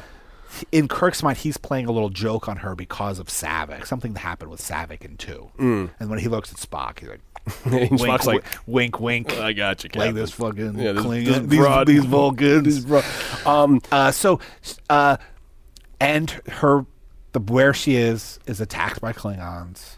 They ki- they kill her mother, and though her dad survives, her dad's like never the same again. this has happened years before or this Yeah, is recent? as a child. Oh, so the scars are in you know, And so her razors. dad kind of goes crazy, and she's raised by like a, an earthling, a human, like nanny. And then at some point, her dad, like I said, her dad kind of goes crazy, and then uh, becomes a bit of a recluse. And she ends up returning, asking permission to return to Vulcan. She returns to Vulcan, and it's then that she learns the Vulcan ways. She studies them. By the time she gets onto Enterprise, she's still not strong with them because she's she hadn't been studying them her whole life, and she feels a kindredship with Spock because she knows that he's an outsider also because he's half human. Oh, so there's that little connection. And so there's this personal thing about the Klingons that she has. You know, there's a lot of stuff more. It's more implied, uh, more clearly in the novelization. It's you know, it it comes out later. Flash forward, spoiler alert, that she's in on this coup? and this coup. Yeah. To uh to end the al- the the potential alliance and the treaty um, and that you like you were just in, uh, in, saying there's a, she she says to Spock like I tried to tell you. yeah. And then he's like, We weren't thinking clear we He, like, both weren't thinking We clear. both of us were having like we're not talking to each other or whatever. Yeah. However he words it, like I don't think either one of us were listening. Yeah. because um, he was trying to tell her that it was going to be okay. Yeah. hope and all that stuff. And that she even- was, and she was saying, it's not logical to believe that the Klingons are going to abide by this treaty, and it, it opens up this whole other aspect of the thing that I think is in obviously in the movie, but maybe not as clear, which is Cartwright and Valaris. Cartwright being Brock Peters. Brock Peters, they believe that if we form a treaty with them, we back off our military presence on, across the neutral zone. Which usually happens. 50 years from now, the Klingons are going to attack us Rebuild. and we're not going to be ready for it. So their fear is that not now, Down but the line, later we're yeah. going to get caught with our pants down because we're and then it's gonna- placating to them. on the flip side, you have the Klingons and probably the Romulans because the Romulan ambassador He's in on it too. He's in on it. Spoiler alert. His thing is if we could, if we submit to a treaty, then we're going to lose our culture, our way of life. We're going to be assimilated into the Federation. We're going to lose our right, our warrior way, Yeah. everything that belongs to us. And oddly enough, these two tensions Strange bedfellows. Yeah. bring them together, and they form their own treaty. Enemy and in my a enemy way, is my like- friend. Yeah, Yeah, and they yeah, and, and they they both kind of conspire, which is not unheard of. I mean, you No, have a lot no. of that. You have uh, you know, all through the pa- you have, you know, of course you have the Lincoln assassination, but you have other people who but I don't think it's as clear. It's there in the movie, but it's not quite as clear as like everybody's motivations. You know, I think Chang says it at some point, maybe during the dinner. You know about like you know, you guys go around and you simulate other. Oh yeah, he's, you know, yeah, and it's, he, it's- he expresses his fears about it, And it's in the dinner, but we don't really know why Valeris. We just we understand that well, I think it's her view of her view of the logical standpoint is not Spock's. Both coming from what they feel is logical, they end up with two different, totally different yeah. endings. to And their- it's, to and the- it's so to the- much more of a heartbreak when he when I've always thought like he mind rapes her like Yeah. he, Well, he. It's no. funny because in the in the novelization, he points out that like it's a big deal because on Vulcan to forcibly mind meld with somebody, it's the equivalent of rape. They say in the book, but they also they take it back a little bit by. They back off like Spock's mind rape a little bit by he doesn't so much extract her thoughts, but for but gives her his thoughts in the in the novelization he says he opens his mind up to her so that she can see why he's doing this and like why it's important and then she for the hope for her to come around and then yeah you know because she as opposed to just like what it 'Cause seems in in the, the it seems in the movie- movie it seems like he's just fucking pulling yeah, it it's just and she's like where is it where's the the you know and it's, it's so it's such a great th- that like he you could tell how pissed he is he's like oh, you when know, he when she sh- turns when she show when she shows up in the oh with the light yeah in the me- in the med, in the medical medical bay to kill the t- yeah supposedly to get those two people to they need Uh, a translator Again, we're, though. pres- we're, yeah we're hoping, it ends up we're being the- hoping you see this. But when he gets up, he's like, "You have to kill me. That's the only logical." And he like, slaps the gun away. Yeah. He's fucking pissed. yeah, that's that's that's Spock as you've only seen like when he in those crazy episodes when he gets like a little human, uh, and that adds context to the scene earlier on when those two ensigns at when the when the group of Klingons leave the Yeah, yeah. and she says, "Don't you have work to do?" Those are the people who end up going. So we end up having, and this is what I love about this movie. Uh, you know, we have that great dinner sequence. Goodbye. See you later. And then it's like we go back to, you know, Kirk's everyone. And I love as soon as they leave, they're taking their shut off. You know, Kirk opens his thing up. The And people he's are like, loosening no, the belts. no to the galley. Yeah, no s- we're not serving Romulan, Romulan, ale and anymore. di- diplomatic Uh, functions you know, anymore. It's so great. You know, our our our um, our manners were uh, Emily Post, and I was I when I was little, I had to go find out who Emily Post was. And then when they call him to the and bridge, Spock's like, "We have some kind of radiation." He's like, "Radiation? What's that?" And Chekhov's Chekhov's great, like, yeah. only the size of my head." yeah, only it's coming from my head. And then it's like it's pins and needles. The tension. All of a sudden, there's that fire. Uh, you know, the, the the the attack, and you know, Well, we're it's, caught by surprise. I it's- mean, there's like this moment of like, there's some, we're getting some kind of weird reading, and then out of nowhere, a, a- a missile fire, a, torpedo. A photon torpedo gets fired and hits the hits the Klingon ship. Yeah, and then they don't have their shields on. It hits them once. uh, Another, a second one goes off, and it's uh, the first time we may ever see it in the Star Trek universe. It hits their gravity, and they lose their, their gravity. Great! Yeah. It's it's a, it's one of those shots. They had them with their pants down. It's like getting a tiger tank in the ass where the where the less least armor is, and they lose gravity. And we've never seen that before. And all of us, and then I love the havoc. Of what's going on on the bridge, like you know, P- uh, Kirk's like, "What the fuck?" And, and, you know, e, everyone starts going crazy, and then at the same time, uh, they're floating around. What's going on? And then I love what's the first thing Gorkin says? Find freaking Chang. You know, something's like almost like he knows something's happening. And then you have these people beam on board. And to, to me, the, the, those spacesuits of those two guys like are so 80s, like Nintendo. you know what I mean? Like very Nintendo, like meter meter. Yeah, ma- it was you funny know. in my memory. They seemed so much cooler and more ominous Yeah. than they do when you watch it now. The helmets are cool, Yeah, but the yeah, suits themselves are just like Just yeah, you know. But to me, it just seems so baggy jumpsuits. you know. And it's so cool how they did the scene, and they have floating blood, and then then they were worried Using some about CGI. it, early this is early CGI, and this is a movie that gets uh, overlooked about the uses of early CGI here. Um, and uh, great sequence where they're shooting everybody and the blood droplets, and they, they didn't want the blood to be red because they were worried about it being too gory and getting an R rating, so they made it like violet. And uh, and then when they the guy gets his arm cut off, and great with the light flipping, it's so great. And then they they they shoot Gorkon, they get back onto the thing, and I love when they're you know the music, the tension. You see some of the blood get get uh, uh, thingied over, transported over, and then they, they restore their their freaking uh, gravity. Everything everything crashed great.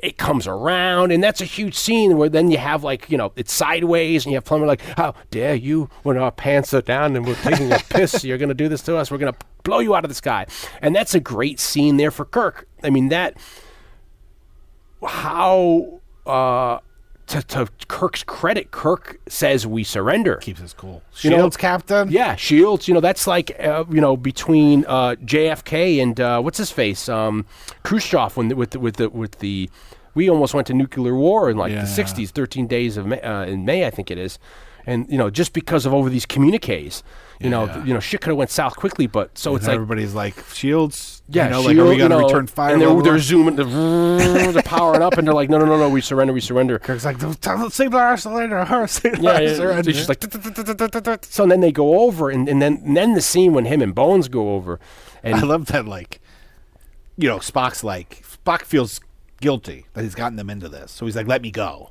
yeah, And Kirk's like, no. you'll be the one to get us out of it. but he's also like, maybe it's in the novelization. He's, he's like, what's it going to look like if I send you over there? Oh, instead of me. Yeah. Like, I'm, it's good. We're going to look more guilty. It's funny because in the earlier series, you, you, you sometimes can't explain away all of a sudden why in every episode, like the, the three main people, it's like the captain, you know, it's like, you know, because they're the, they're the leads, we need to have them in the episode. You'd think they would just send ensigns or away. But this, it's a little more believable. Like, no, the captain's person because he's saying we, ha- we don't know what the And hell Bones going is on. like, I'm a doctor that might need help. yeah, I'm going to go. I'm gonna go too. Oh. And but then he slaps on this huge like patch that lasts throughout the trial. Yeah, nobody, throughout nobody- the arrest. They never change their clothes. It's like you know in, in the movies when it's like you know Batman's captured by the Joker, and they're and, and then they're also wearing their their their utility belts like GI Joes. You know, it's like you know when when Lady J's like you know she still has her spears. It's like aren't you gonna last days of Repente. we yeah You know, through w- going wa- walking through the ice tundra.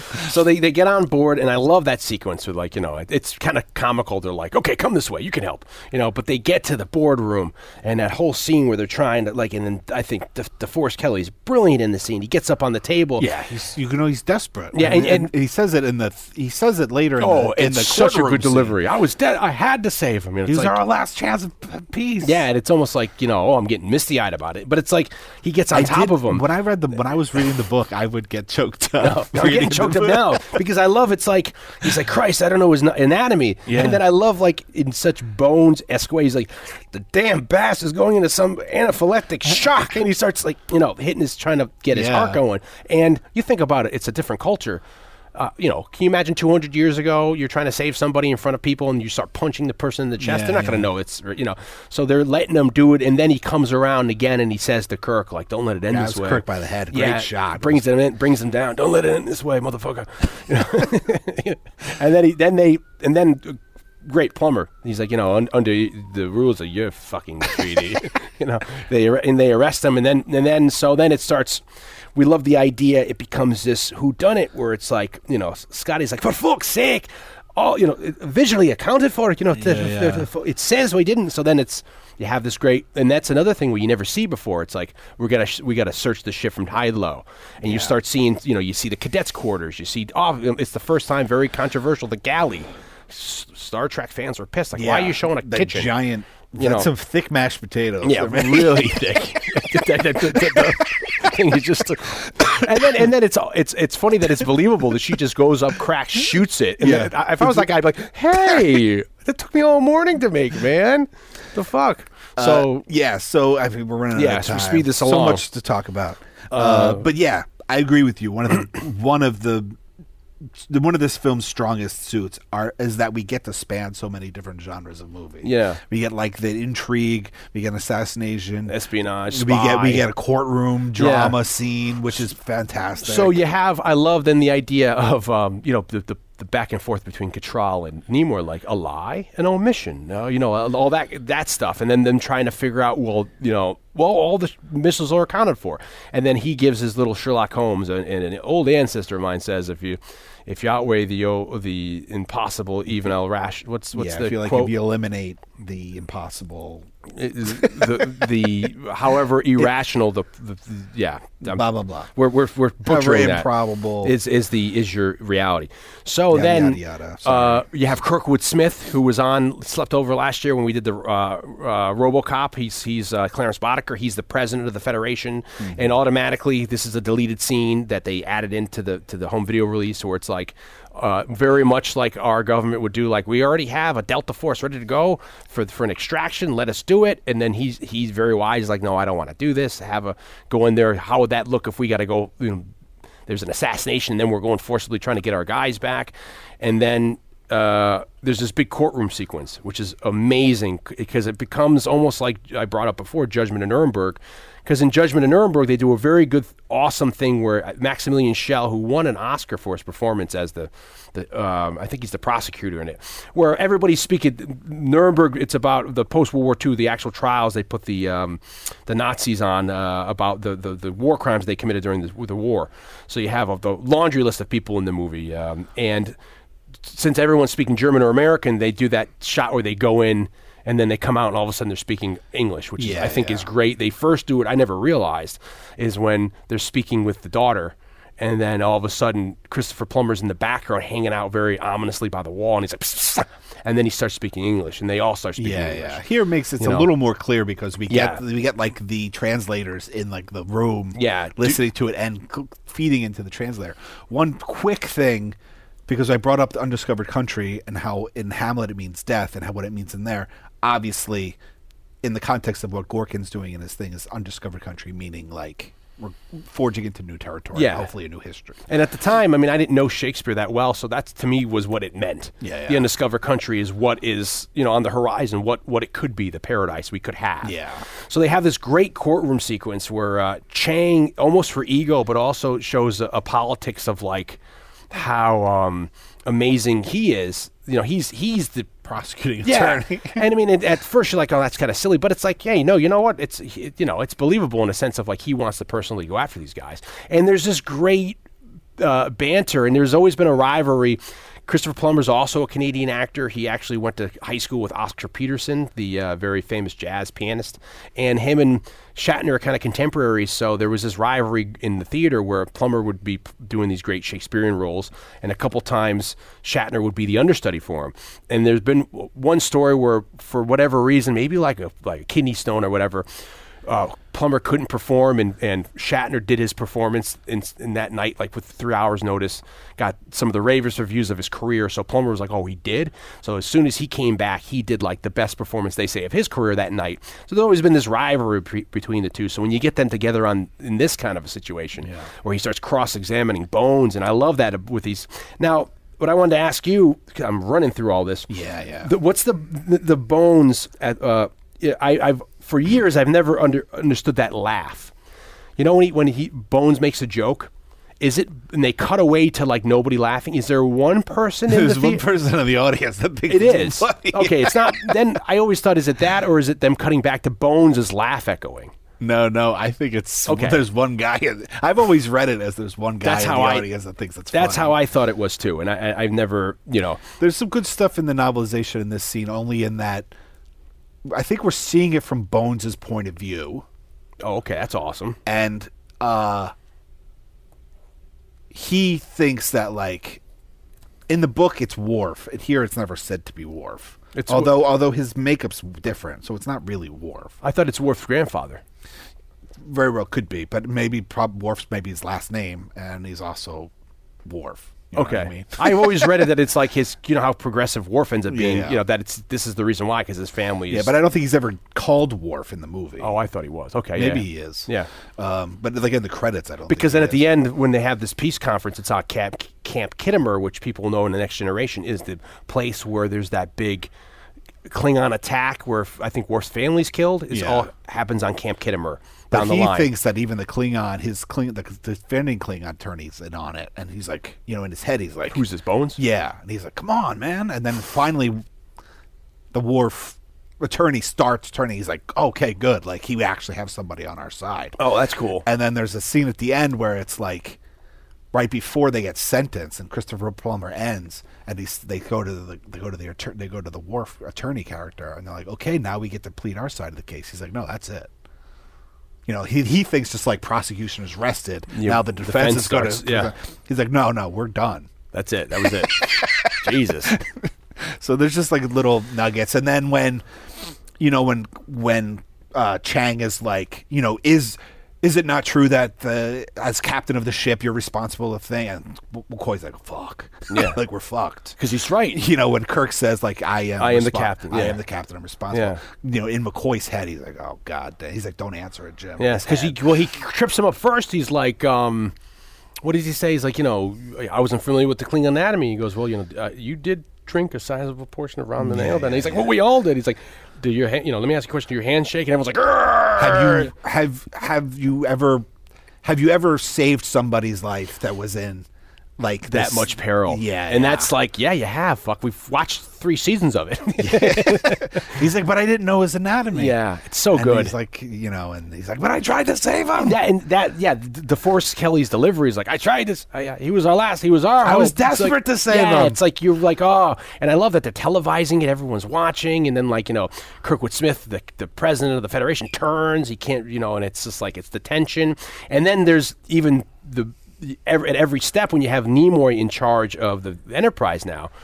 It's like everything Kim Cattrall, the Cattrall saying, is very like she's challenging him because you know she's in on it. Yeah. So he says we have to try to do this. She's like, wouldn't that be? He's like, shut up, just do what I want. You know.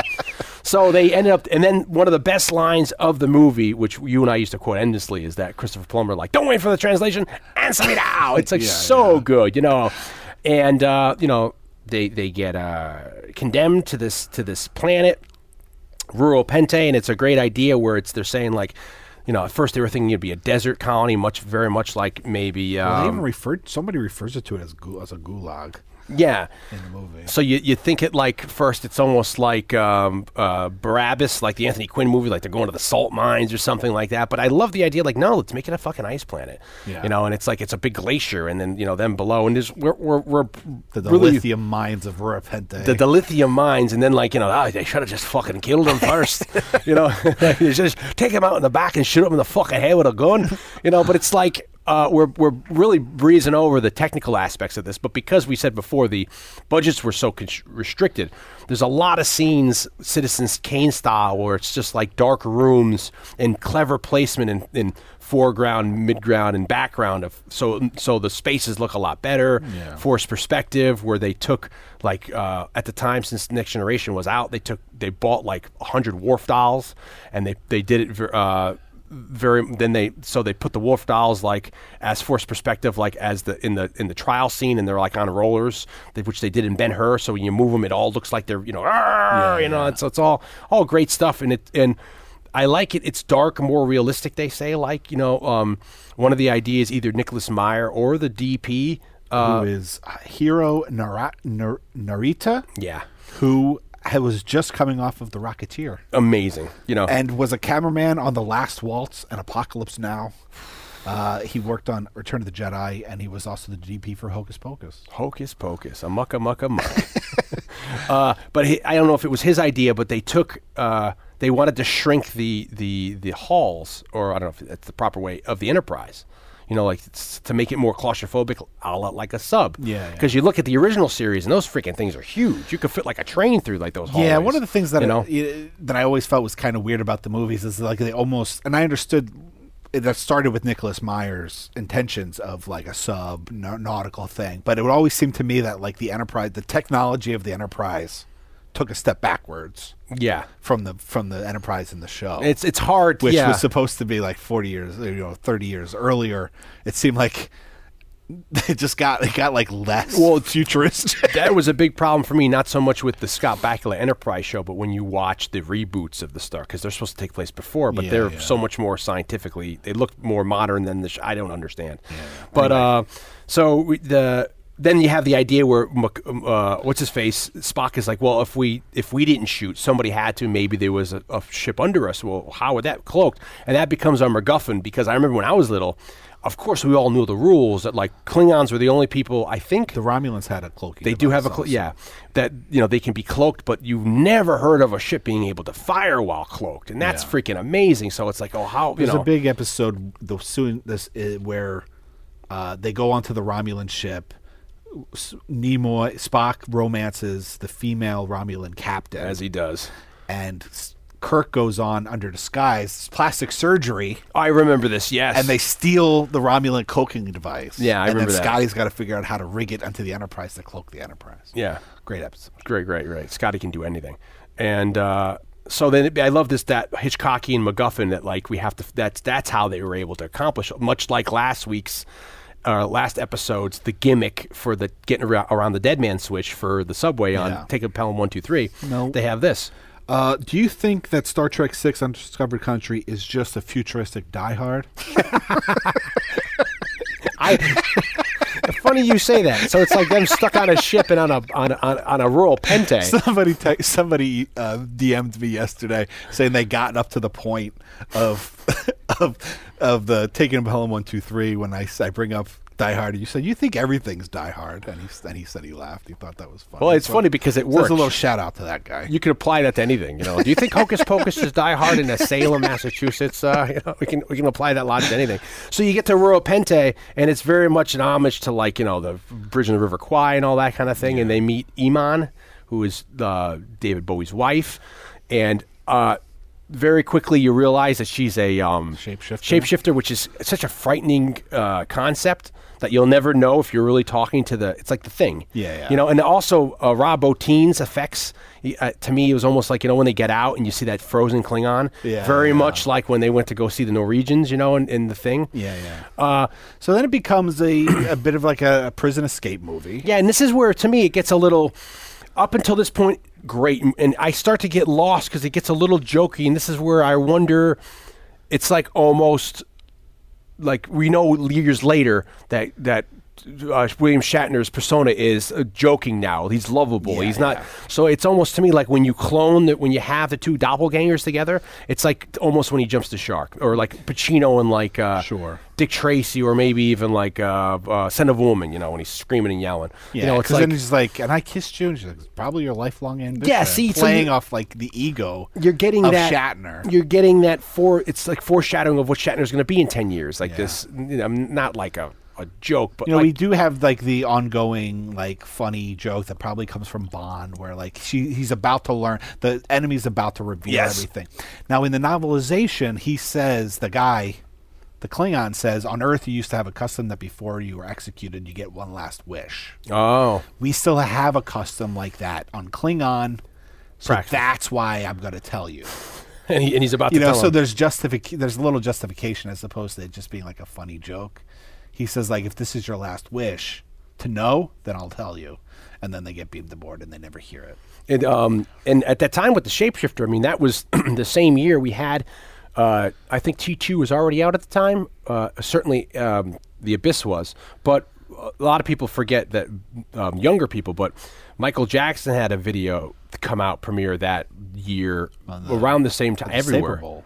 Yeah, and it was on Fox, it was on VH1, it was on MTV, it was on like every station, and it was the black or white video directed by John Landis. And at the end of that video, uh, past that very controversial part where he's like grabbing his crotch and hitting, beating up the car, but you have at the end the black, and you see this face morphing, which was so new at the time and was revolutionary. And I don't remember which predates it, if, if the Michael Jackson black or white video was out first or this, but I thought it's so, even to this day, it's still great. Like you can't really tell, Yeah. but I think it's such a great idea where it's like she's a shapeshifter. Supposedly they dreamed her up to be like a dark Han Solo kind of a character. I love the idea of this rural Pente, which is a, a, a takeoff of 20,000 Leagues Under the Sea, the Disney movie. At the end of the movie, they have an island where the, the Nautilus is at, and there's a, a slave colony there. That's rural Pente. And while there, all this is going on, we're having like the mystery, the who done it, trying Yeah. to solve the crime on the Enterprise. Yeah, fi- figuring out you know w- well if we didn't fire, they find the boots, and then if they're trying to then that's a funny sequence with you know the, they get the kid and then you know Chekhov's like you know do you know If the Russia- shoe fits. wear it, and then he doesn't he's not wearing you know he's, He, it's gonna he's got these crazy alien feet, so the you know boots wouldn't fit. His and all feet. these and all those jokes play rather well. They're not I don't find them any kind of you know silly or whatever. I agree. The stuff on Rurapente, the f- comedic stuff on Rurapente is the pokiest of the comedy. Yeah, I mean even you know because it's like. uh, Good thing he had knees. Yeah, that's not knees. It's, it's, it's old Russian proverb for balls, for genitalia. Not all aliens have their genitalia You know- in the same place. So and then like even like you know it, uh, you know no one's fucking with Bones. Everyone just is trying to take Kirk out. It's it's kind of formulaic. Then they get they escape, and then there's like you know when they're walking across the glacier, and, and uh, Bones isn't in on it yet about the, the patch, Yeah. the Viridian, whatever the patch Even though is. he- it's been It's huge. it's like it's, it's like he took like a if he's a ga- black gaff yeah, tape. or like Gr- Grateful Dead, like a bumper sticker. He's got like a, like a dead, or like I climb, uh, I climb. like he, he took a bumper sticker like this car climbed Mount Rushmore and put it on his neck, you know. But it's like Bones almost dies. He's like, "Leave me here," you know. And he's like, "Come on!" And then so then there's this big sequence where, like we said, he, the the shapeshifter turns on him. He fights himself, and then that scene. Where the, where the, the guy the bad guy in so many movies uh, that English guy who plays the you know with the Yeah, yeah. he uh, he very easily could have killed. Sp- Like it's it's never said like how close he came from killing Kirk. You know, it's like Yeah. kill him, kill me. Kill, ah! It's like that. What God forbid, what happens?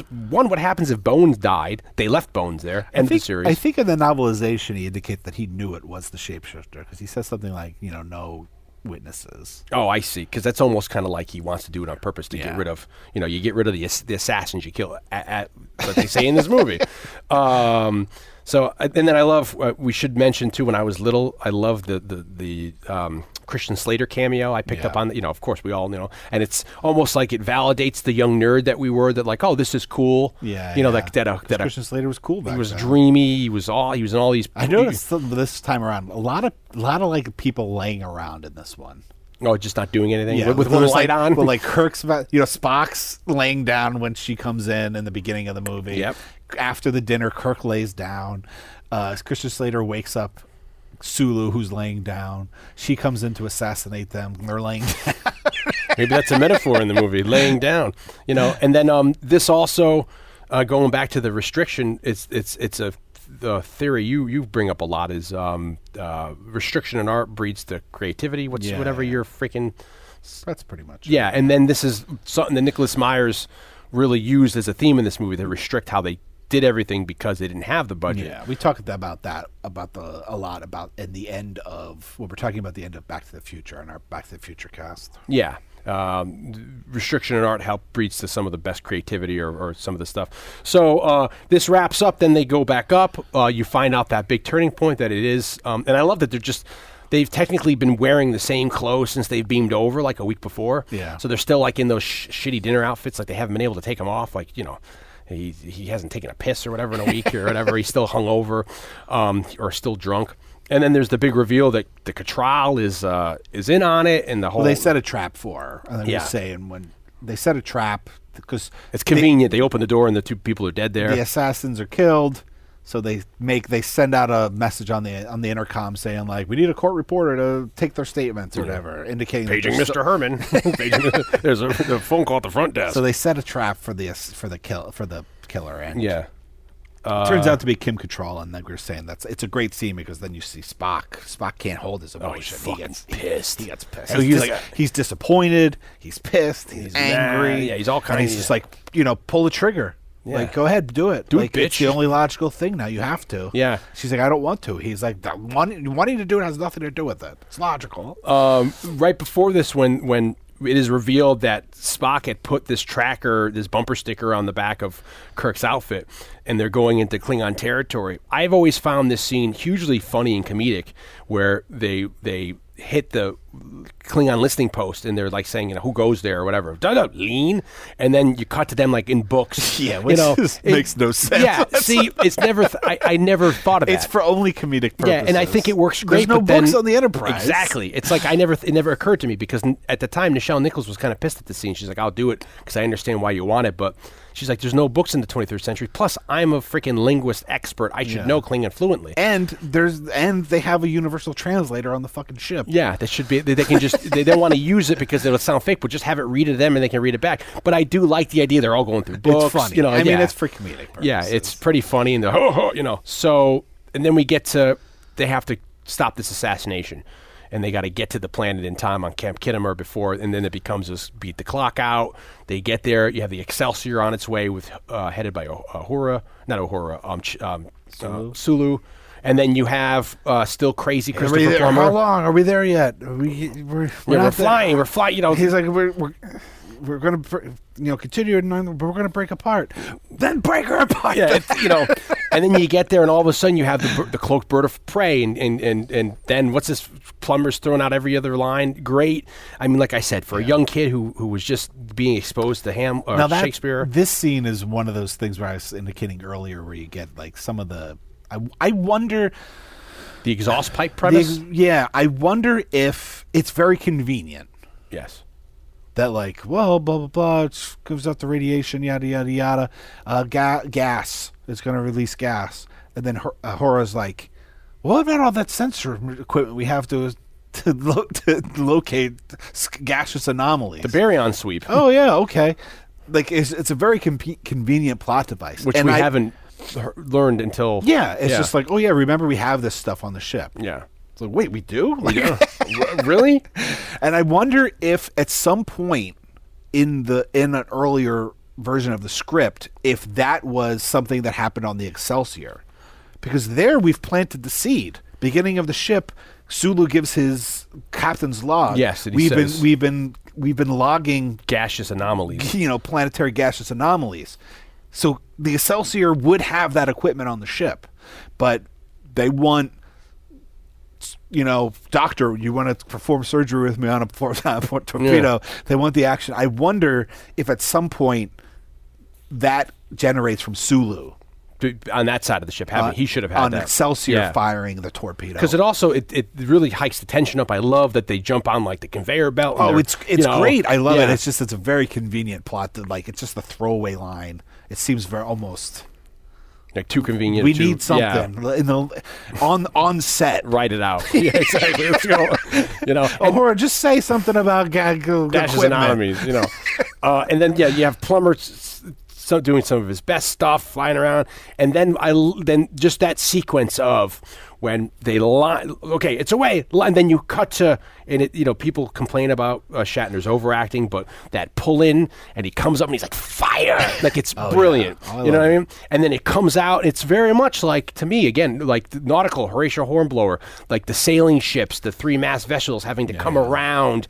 And once you get like your starboard side, you have your cannons exposed. You could fire, and you have to come around again. You know, and I love you know they they fire it, and you have it come out, and it comes around, and everyone stops, and you and it great too, brilliant. Uh, I don't know whose idea it was, but you have Christopher Plummer c- c- stand up into frame. Yeah, yeah. You know, and he, everyone's watching, and then like, of course, you see it coming. He's like, to be or not to be, and he realizes. And then I love how he turns right when it's going to hit, and then they The only unfortunate thing is when he turns, it's about to hit, and then we see the, the, the, it gets to the reverse, and, and it's not he's looking, turned, and he's not yeah, because it turned. was a dummy, but it, brilliant. And then it blows up, and they're like, you know, target that explosion and fire. They blow the shit out of it. They beam down eh, right at the last second because you have uh, the, the the assassins making the yeah. uh, You have this big like almost De Palma esque yeah like situation scene where everybody's everybody's looking up.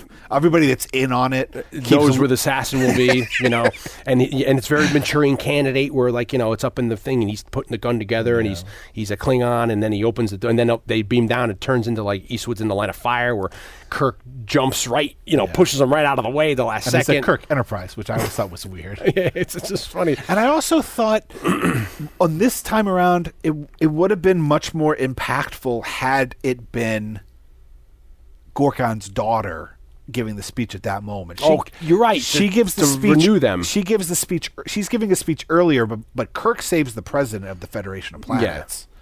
I was on this time around. I was like, you know what? It would have been so much more impactful if he saved her life, Yeah, not his own you'd, president. you'd have to you'd have to try to. f- fl- Come reason why they're trying to assassinate her specifically, you know, because I mean, the they- whole time they have been tried trying to, they killed Chancellor. I Yeah, but mean- they're they're trying to kill that. They're they're they're ha- they're trying to assassinate now the president to start this war that like Yeah. it's the Klingons retaliating. I think they're supposed to Yeah, say. yeah, but I'm sure you know you put your head together, you could probably come up with a reason why they want to now kill the the the, the daughter, the princess, Sure. or Princess Leia. for dramatic purposes. it would've been great, Had 'cause Kirk then- saved her. It yeah. would have been like he would have you fulfilled. restored my father. yeah, your, your honor, you know, it's, and it you've restored my son. Um, uh, so, and then it wraps up nicely, and you have this very good last scene where it's kind of sad. They they all, you know, uh, Sewell's like, "I'm out. See you later." He flies It's been away. fun. Yeah, Uh, it was a pleasure seeing you work again, yeah. Captain Kirk. I- I've got some other gaseous anomalies to go look at why. And there's also there's a lot of talk in the novelization how like the Excelsior is the fucking battle tank Yeah. of like it's the most it's the m- most recent, the biggest, the most powerful. You know, the why don't you send the Excelsior? There's no way in hell the Klingons would fuck with the Incels, the Excelsior. Like why send the Enterprise to escort them? Yeah. You should go send the Excelsior because that's like the top of the line, Yeah. most feared ship. There's a lot of that talk, and so the idea of one McCoy's like that's a that's a big ship. Oh, that's that's that line when they're leaving. He's like, well, it's headed by a big captain or whatever. There's this- Not as big as their captain. Yeah, and it's you know, and, and uh, they had to reuse a lot of this, the, the models and stuff, which is hilarious that they're using stuff from like '79, the original start, you know, and they, or the bird of prey from four. They had to just redecorate to use as the bird of prey, you know. So you have this big end scene where it's kind of sad. It's like you know, it's it's the la- it is the last time the cast. Uh, is is together to do stuff. It's it's uh, DeForest Kelly's last role on screen because he retires after this. Mm-hmm. And they get decommissioned. yeah, in the book you had a you had a you made a note at this scene is where Kirk gets a Oh, so I my note I asked you to be in the ca- podcast, and we have to find out about his if- his wife or his ex wife. yeah. So at In the this book. at this point he gets like a relay because they're so far away from it. It's got to be relayed to a bunch of different stations. it's like a toll call. He gets word that she's gonna be okay. Oh, it's like uh, what's Doc's like? We just got word Duke's gonna be okay. I Show the movie. Yeah, yeah. There's also there's also like this is part of the epilogue of the movie of- of the book. There is a scene between the Chancellor uh, between Gorkon's daughter and her Klingon people that is almost not needed, but it just gives like their perspective of what happened. And she's f- realized she was betrayed. She didn't trust the people she should have trusted. So there's another scene here with them, and then it ends with this scene that we're talking about. Uh, we got just got word from the from you know feder- from the Starfleet. We uh, were ordered to just report directly back to to Bay, and we're f- for decommission. Yeah, and it becomes real sad. And they're like, "What should we do?" Right? And then like Kirk says his Peter Pan line, which is the same year as Hook comes out. So you get two in one year, you get the same line in two different movies. Or he says that like, "What is second star to the right and go till morning?" Yeah. and it's all it's kind of sad, and it's like, and then it's like, oh, it's nice. It's a little bit reminiscent. I, you know, the end of two is Yes. probably my favorite ending. Not just the death of Spock, but Oh, when you have Leonard Nimoy read the well, there's you have to that, but before that you have Kirk, and he's like he like goes up on like the yeah, the and he gives that ship little thing, and he's like, and "Hmm." he's, he recites a line from 'Cause he's looking at the Tale of Two Genesis. Cities, yeah, which is the book that Spock gives him at the beginning of the movie as a present. Um, and the best of times, it was the worst of and, and uh, McCoy says something like, "How do you feel?" And he's like, "I feel young." yeah. I love it. I just got a little. I just got goosebumps thinking about. It. I I love. s- I, love that. So this is kind of. It's a little bit like that. Like we're at the end, Yeah, looking back out. This is the last hurrah. You know, two is where we start to feel. They start to feel. It's all about age. Yeah. he needs reading glasses, and because like McCoy j- can't just you know give him some kind of. and that becomes a plot for in like four. Remember, they're looking for their glasses and stuff. and uh, so then we get this romantic moment Yeah. of with the crew, our last moment with the crew. It's unfortunate that Sulu's not on the bridge, but we get to say goodbye to Sulu. Yeah. He's the one that came and kind of helped save the day. It was that relationship. You know, he he's Sulu commits treachery or whatever, you know, to save Insubordination, yeah. yeah, to to come, and uh, there's a there's a bit of that too, where he's when he goes to Rand, says the signal the Enterprise, tell him that we're standing by. Yeah. there's like everybody's like because they know that you know this is that he's disobeying orders. Yeah, you but they don't know that, like, they're like, it's "Su- tre- it's he's committing treason, but it's his relationship with the, the crew of the Enterprise. We're old friends. Um, I, I saw a screening of Wrath of Khan right after Nimoy passed away in, at Alamo Draft House. It was probably because Nemo, ne, Ne- Nemo, Nimoy passed away.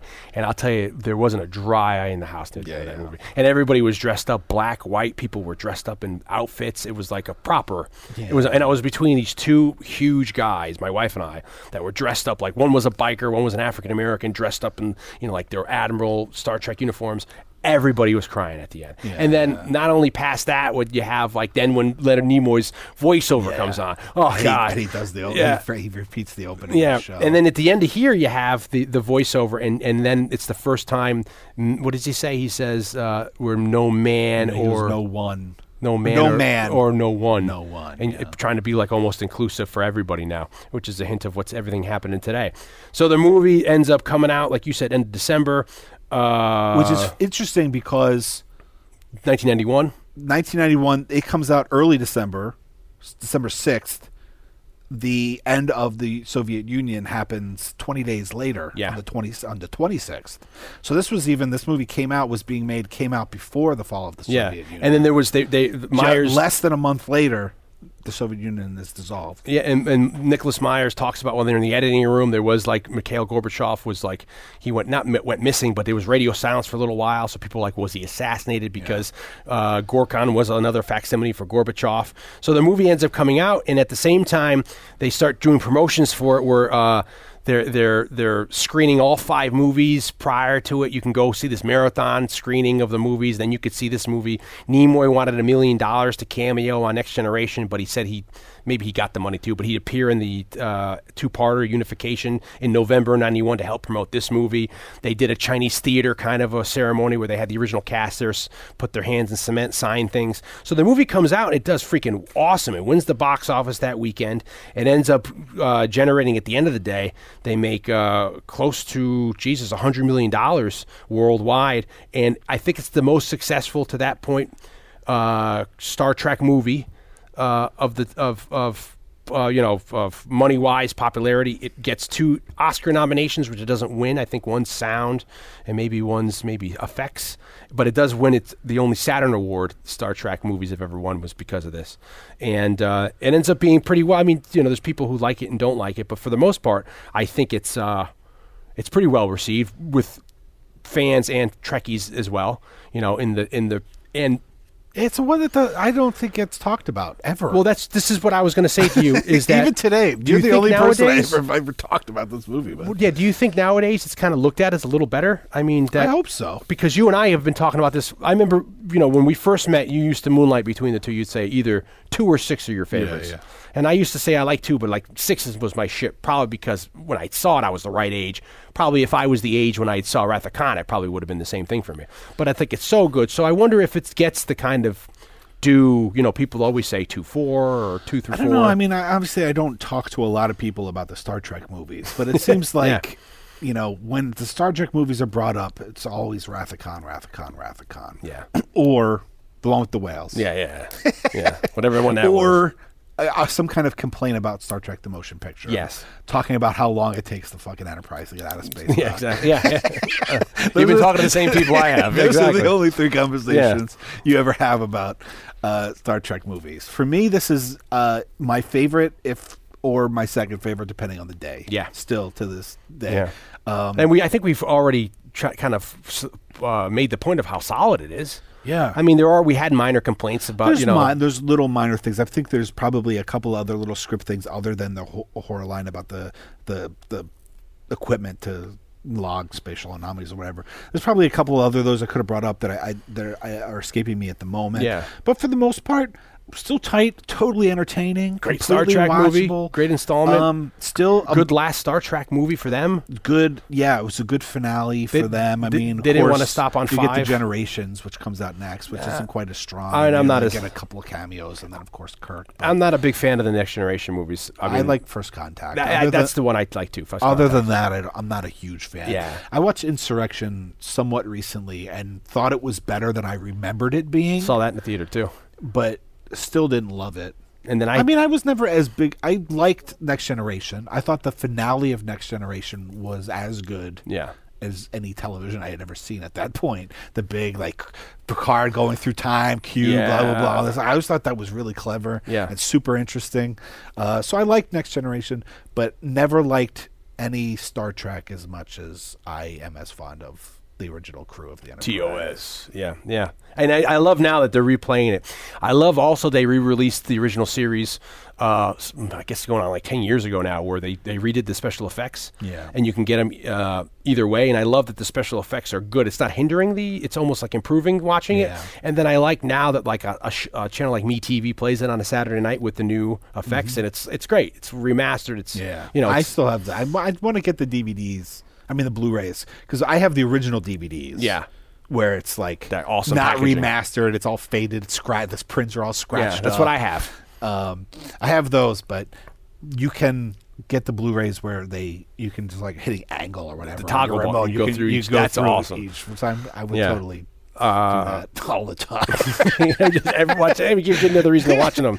So yeah, I mean, uh, yeah, we're a big, f- we're, we're we're we're fond of the uh, the Star Trek movies. the Yeah, Star it's Trek. about time we got to a Star Trek. Yeah. You know, there's so much more to talk about in the Star Trek universe. We could have went way more into the history of blah blah blah. and But I'm we're sure already we'll- over three hours. And I'm sure we'll do Khan at some point. yeah, But uh, love that we did this one first. yeah, this is exciting. Uh, so very as we wrap it up here, you can always find us on Facebook. You can find us on Instagram now. You can find us on Twitter. We have our own site, Saturday Night Movie Sleepover. Of course, we're on iTunes and Stitcher. Yep. Uh, we have a big announcement we're going to And be the making. com- in the coming weeks, Yep. uh, probably we'll be making a big announcement. Yep, yep. Um, uh, hopefully, for the show wise, yeah, Yeah. We'll do that show Dion related. has another announcement that'll come. Yeah, s- at I'm some pregnant. point. Yeah, yeah. But, uh, but n- yeah, I have another announcement that I, I'll be doing But myself. There's, there's we got some exciting things happening show wise for us anyway. Yeah. Hopefully, uh, you too Yeah, will we'll- be excited about it.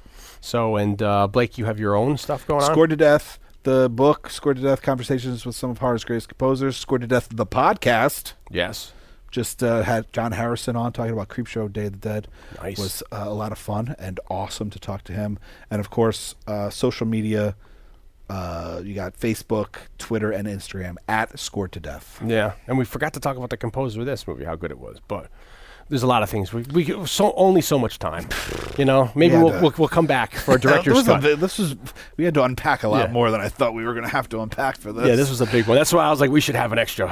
have your mom come over early, bring you over early, you know, because we- we're going to have a lot to talk about because of our fondness of this property. And every once in a while, we do these big. and for the most part, You we know. stayed on point this week. Yeah, yeah, we didn't go off and too much. still Yeah. talked for three. I know, Jesus. So uh, we'll see you in two weeks. We ho- hope you like what we've been doing. We're in the hot dog days of summer now, hotter than uh, the urine of a Tiberian bat. and that's my second Tiberian bat reference. And uh, I think I forget what we have coming up in two weeks, but it's probably going to be exciting. Probably. Yeah, so um, we hope Hopefully. you, yeah, hopefully for, for our sakes. So we hope you like what you've been hearing, and we'll see you in two weeks at the same Star Trek time, same Star Trek channel. Later.